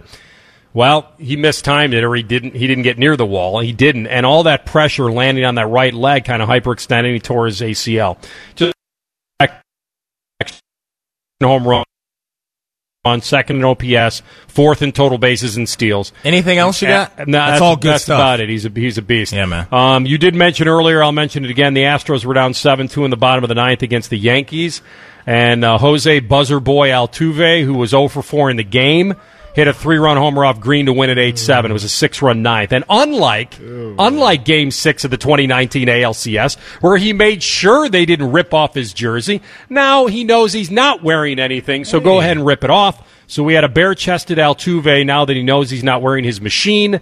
And we're all good. Didn't he say last time his wife wouldn't have been happy if he took the shirt off in front of everybody? And Mm, Yeah. look, yesterday we're just showing off the pecs and the six pack, man. No problem doing it there. But look, I got to be honest. I got to be honest. You know I love a good villain, and I love what's going on with them Mm-hmm. because they're really, really good this year, and they ain't backing down. And we saw comments from them last year to where they were making spicy comments about the whole situation and everything like that coming from Carlos Correa. They're embracing it. The Yankees embraced it. It's great. I need more of this from the Astros. Uh, Tribe Cesar Hernandez coming back to haunt me a little bit. I've had uh, my boys tweeting me about when I'm going to pick him back up. He was uh, he had two out. And he had a three run homer, and I I'm feeling like if he passes scope in home runs, then I might do it. Then I might do it. Might but go until, back? until he passes him, I'm not going to do it. Mercado hit a three run blast. J Ram hit a home run, and maybe the maybe one of the better stories of the weekend that we haven't talked about is Kyle Zimmer striking out his brother Bradley. Yeah. that was pretty fun. Eight straight wins now versus the Royals, so they got something going there. All right, we'll come back. We'll hit you with truth next. Rothman and Ice on the fan. Man and Bone have a simple philosophy for their show. Talk some sports, have some laughs, and get very fat. Common Man and T-Bone. Weekdays at 3. The Fan. What? The hardest working show in the business, or at least at this station, in their time slot. This is Rothman and Ice. All right, welcome back. Guys, I want to encourage you to take care of your health easier than you think at Low T Center. They've reinvented the doctor's visit, quick and easy. Go get all your level checked. Get all the numbers that are important to your health. To your health, not only testosterone. Um, so, contrary to popular opinion, it's not just T levels, cholesterol, prostate, all the numbers you need to uh, get you back on track. They offer a comprehensive health assessment. So you go there, you don't have to go wait at the doctor's office. You're going to get all the numbers important to your health, and then you'll get a baseline, and then you'll be able to start improving those numbers, which I have. So if you're feeling a little down, you've lacked motivation and drive, notice some weight gain, I get it. Lose muscle mass as you get older. Could be signs of low T, but it might be low thyroid. It could be sleep apnea. Low T Center is going to help determine the cause of your symptoms, get you back to feeling your best. So sign up, register for their quick and easy health assessment. Do it today. LowTCenter.com. Low T Center, reinventing men's healthcare. Get it done. Truth time. Tell the truth with Rothman and Ice. All right, CB, fire away. All right, so I really only had one trivia question for you, but I have a second one squeezed in because of the conversation with Cesar Hernandez. Oh. Now, he's not known to be a power hitter. He has 15 home runs at the All Star break this year. I want to ask you, what do you think is his total high for a single season? Home runs? That's correct. How many did he hit with the Phillies? He has 15 now. That is correct. So this obviously is a trick question. So I'm going to go with 12, lower than 15. I'm going to go with that he's never hit any more than he has right Yeah. now. That this is probably his best year. So what? So what the exact question is? What's his career high in a season? Is that your question? Essentially, yes. It's either 14 or 15. It's right around there. Uh, did he tie it yesterday? I'm Did going tie it? 12. I'm going to say he tied it. Okay. That's correct. He's had 15 in the 2018 season. That was the most he's ever had, and he's already tied it at the break. Yeah. See, that's I'm I'm in tune to it because of the comeback and haunt you. We're kinda on to stuff. you, CB. We're on to you, CB. We got you, baby. Just find out right now today is true. All right, my second piece of trivia. So we had Jay, uh, Jalen Ramsey discussed three receivers in the league he considers to be the toughest guys to cover. Can you name those three guys? Can we dive into Jalen Ramsey's mind? You know that's that's the hard part. I, so here's what Yeah. I feel really good about one of them, All and right. I'm going to go back to the division that he plays in, in the AFC South. But this wide receiver no longer plays in the AFC South. I like but he call. saw a large chunk of him when he did play for the Houston Texans. CB, can we chuck, check off one box that has the name I DeAndre Hopkins next to it? No, I got it. Don't That worry is about one it. of I- them, yes. Okay. yeah, I figured you'd you'd have it. I like Hop. Who, who else you feeling? Go over? ahead, you're on a roll. No, I, that that was my most confident pick. I because have um, Julio Jones. I have, I mean, just receivers that are tough to cover. Um, Michael Thomas, obviously. Uh, I like. Let's I- roll. okay, with let, let, let me not overthink it. Let's roll with Julio. Tyreek Hill. Speed kills, dude. Come on. You can't press him. You can't give him cushion. If it's not Tyreek, then he- something's wrong. I feel great about Julio. I think that's All right. a monster. I'll Let's roll go with too Julio. big, too quick, too physical. go with Julio Julio. Jones. Julio Jones is number two. All right, we're all off to a good we're start nailed here. Off to a really good start. Now Do we we have got- to stay in a certain division? I love I love what you laid out about Tyreek. I love everything you said about that. The third guy for me, we my, So there's anybody- a couple dudes that are coming to my mind. Stefon Diggs, because he's the best route runner. There's not a branch on the tree that he can't run. Love that line. I love. Bars. I know. I just made that bars, bars. up. I mean. And I like Tyreek because speed kills. And Keenan Allen is one of those dudes that just gets separation release, but it wouldn't be one we'd think of. So how can it not be Tyreek Hill? It is not, and it's not anybody you've mentioned yet. can we get a conference that he plays in That's right now? all. I got Yeah. an AFC. OBJ. That is it. All right. You All can't right. handle the Not truth. bad. Two out of three ain't bad, Meatloaf. All right, so we're staying with this fantasy. Would you rather pick them? I, I love this range in the third round. You can get one of these two really good tight ends. So, would you rather have Waller this year or Kittle? I'm rolling with the dude that plays for the Raiders, and I'll lay out why. I don't really know what's going down at quarterback right now with San Francisco. Mm-hmm. If Trey Lance takes over that job, maybe he doesn't like throwing to the tight end as much as Jimmy G does, even though George Kittle is going to be cooking dudes and throwing up the Cero Miedo like AEW's own after every first down, which I love that. You know, I'm a big wrestling guy. But I'm going to go back to Vegas. Well north of 100 targets for our guy Darren Waller over the mm-hmm. last two years. And I don't know if there's a wide receiver out there in Las Vegas that we really love. Sure, Henry Ruggs was the fast guy coming out of college, but we really haven't seen it. They bring over John Ross. Maybe he's going to be, I'm sorry, John Brown, excuse me. Maybe he is going to be a consistent option for them on the outside. But to me, when I think of the Raiders, their number one pass catching option is Darren Waller. And in San Francisco, they run it a ton too. So give me Darren Waller attached to check down Charlie and Derek Carr. Kind of a drop off now, right, from Kelce? Now that feels like that with the quarterback situation out there. He used to have kind of that, uh, the feeling like they were interchangeable. But yeah, it falls off a cliff after Kelce in a way. I'm with you on Waller over Kittle. And the reason is usually my tiebreaker is get him into the paint. And Kittle has not scored a lot of touchdowns, which is kind of um, that that steers me away from him. So I'm going to err on the side of the targets. and a chance to get in the paint with Waller. Did you say I know my truth? I know my truth. And real quick, our final one is the Daily Fan Poll sponsored by Ricart, Ricart Kia. It's which event with the All Star break are you looking forward to the most, the Home Run Derby or the All Star Game? For me, it's runaway. It's the game because this is the only All Star game that matters in any sport because these guys actually get after it. The pitchers know, hey, I have an inning and two innings max. You're going to get max effort out of those guys, and the hitters don't want to be showing up. So I think the level of competition that we see from the regular season is consistent with the game that we'll get every single year at the All Star break and the game that we will get tomorrow. So look, the home run derby is fun, but that can get a little tiresome if you're sitting there and you're not a diehard fan. Give me nine innings of legit baseball with No. these the best of the world going at it. Yeah, not for me. Not for with dude just pitching one inning and, and all the interchangeable parts. And I agree there is a game that's being played, but if Shohei Ohtani was not in there, I would maybe lead to the nostalgia. I do like the introductions. Part of that is very pure from the All Star game standpoint for me. I like all that pomp and circumstance that comes with the All Star game. But to me, you got a dude leading MLB with 33 home runs, and he's got at least five more than anybody in the sport. And now you put him in Colorado, and he's the favorite, and he's in the Derby. Yeah, but to you're, you're locking in on Ohtani, but you're going to get the best of him during the game. He's a starting pitcher for the AL, and he's going to circle around and bat leadoff. I'm, Like, in- that's it. I'm right interested, but I'm more interested in seeing him hit something that's there. Oh, give me- 550 give- feet. which you'll get probably in the game, I knowing so. him. The truth shall set you free. All right, inching closer to college football. Tom VanHaaren, our buddy from ESPN, will jump on next. Ohio State, the conveyor belt of recruiting. Uh, when will it lead to a title? We'll ask him next. Rothman and Ice on the fan. You love sports? We love sports. You love the Buckeyes? We love the Buckeyes. You love your mom? We love your mom. The Fan, Ohio sports destination.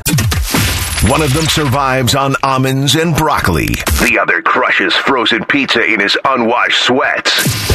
You're listening to Rothman and Ice. Welcome back, Rothman and Ice. Anthony Rothman, Matty Ice Hayes.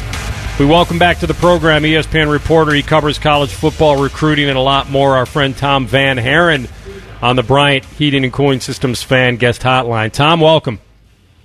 Yeah, thanks for having me. How you guys doing? We're doing great, man. We're inching closer to college football. The uh, conveyor belt of recruits keeps rolling into Ohio State.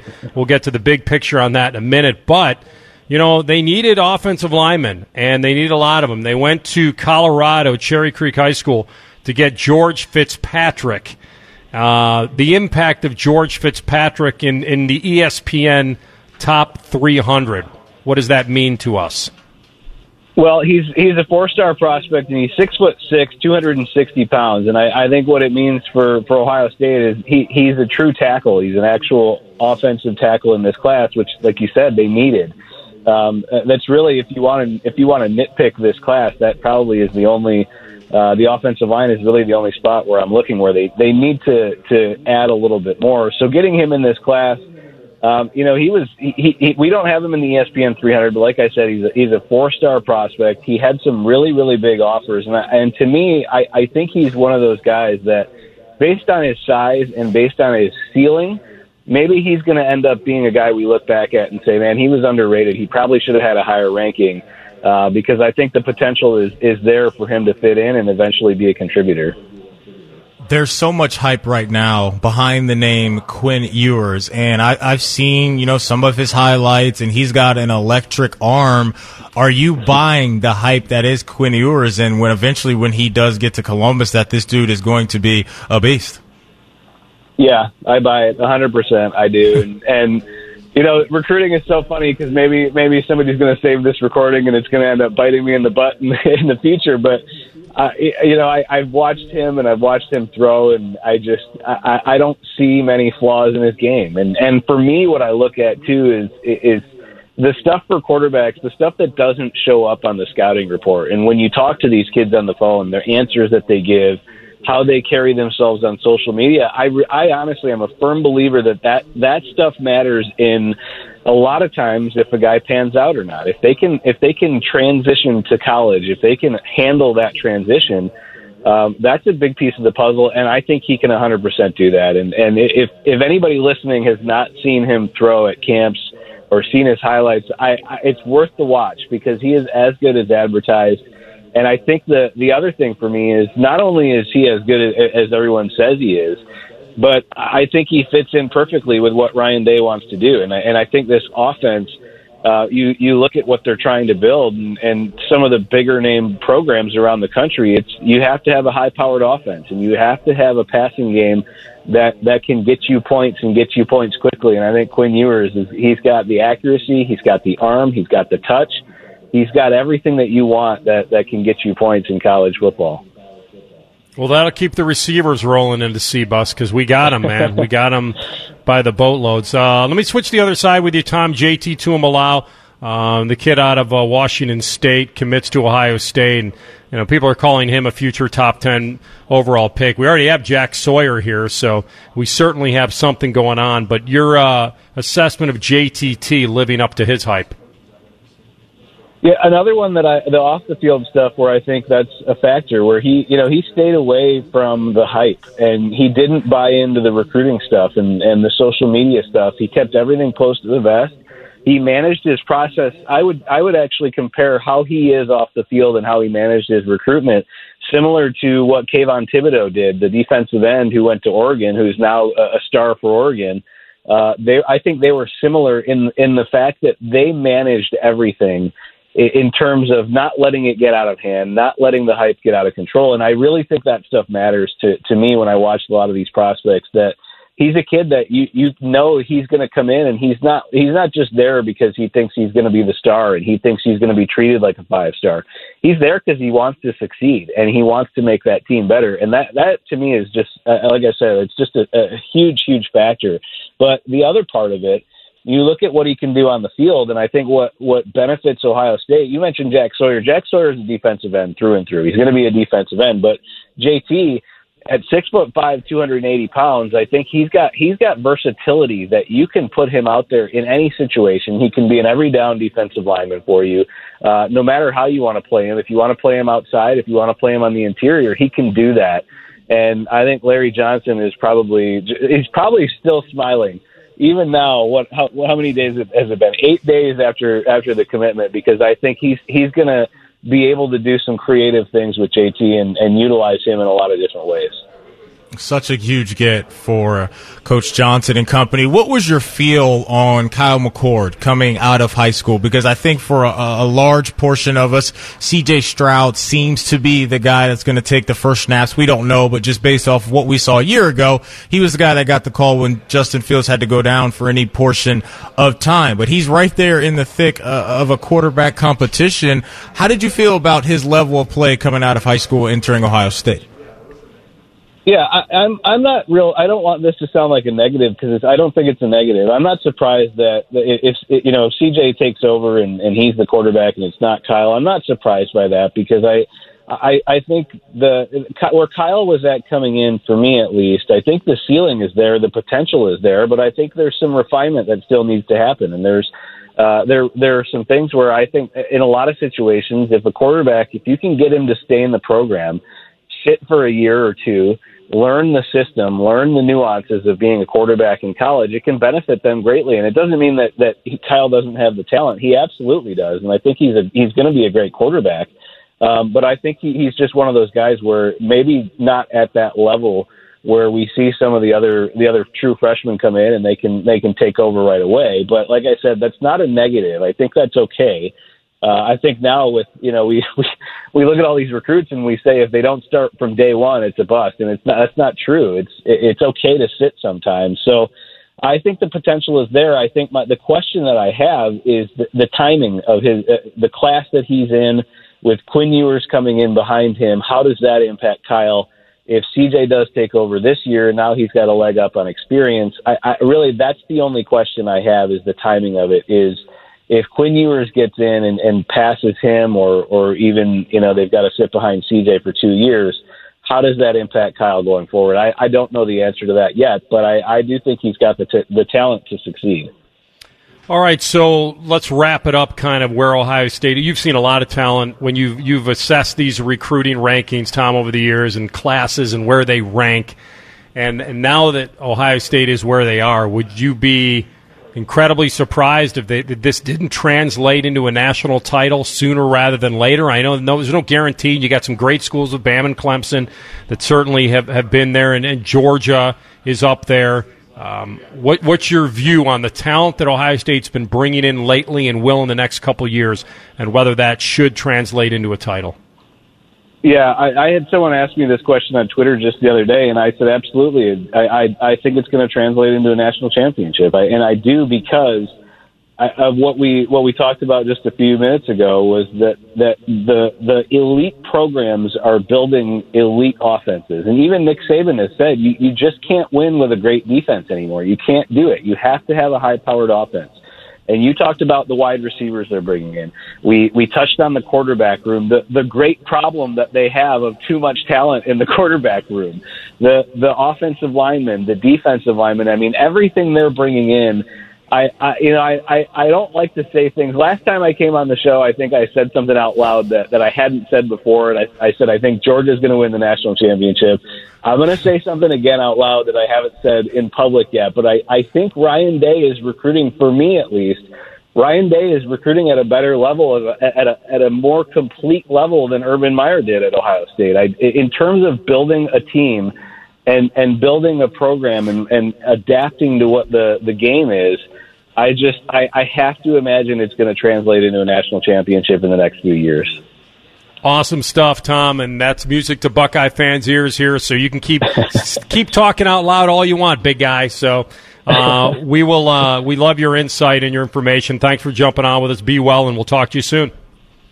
All right, you too. Thank you.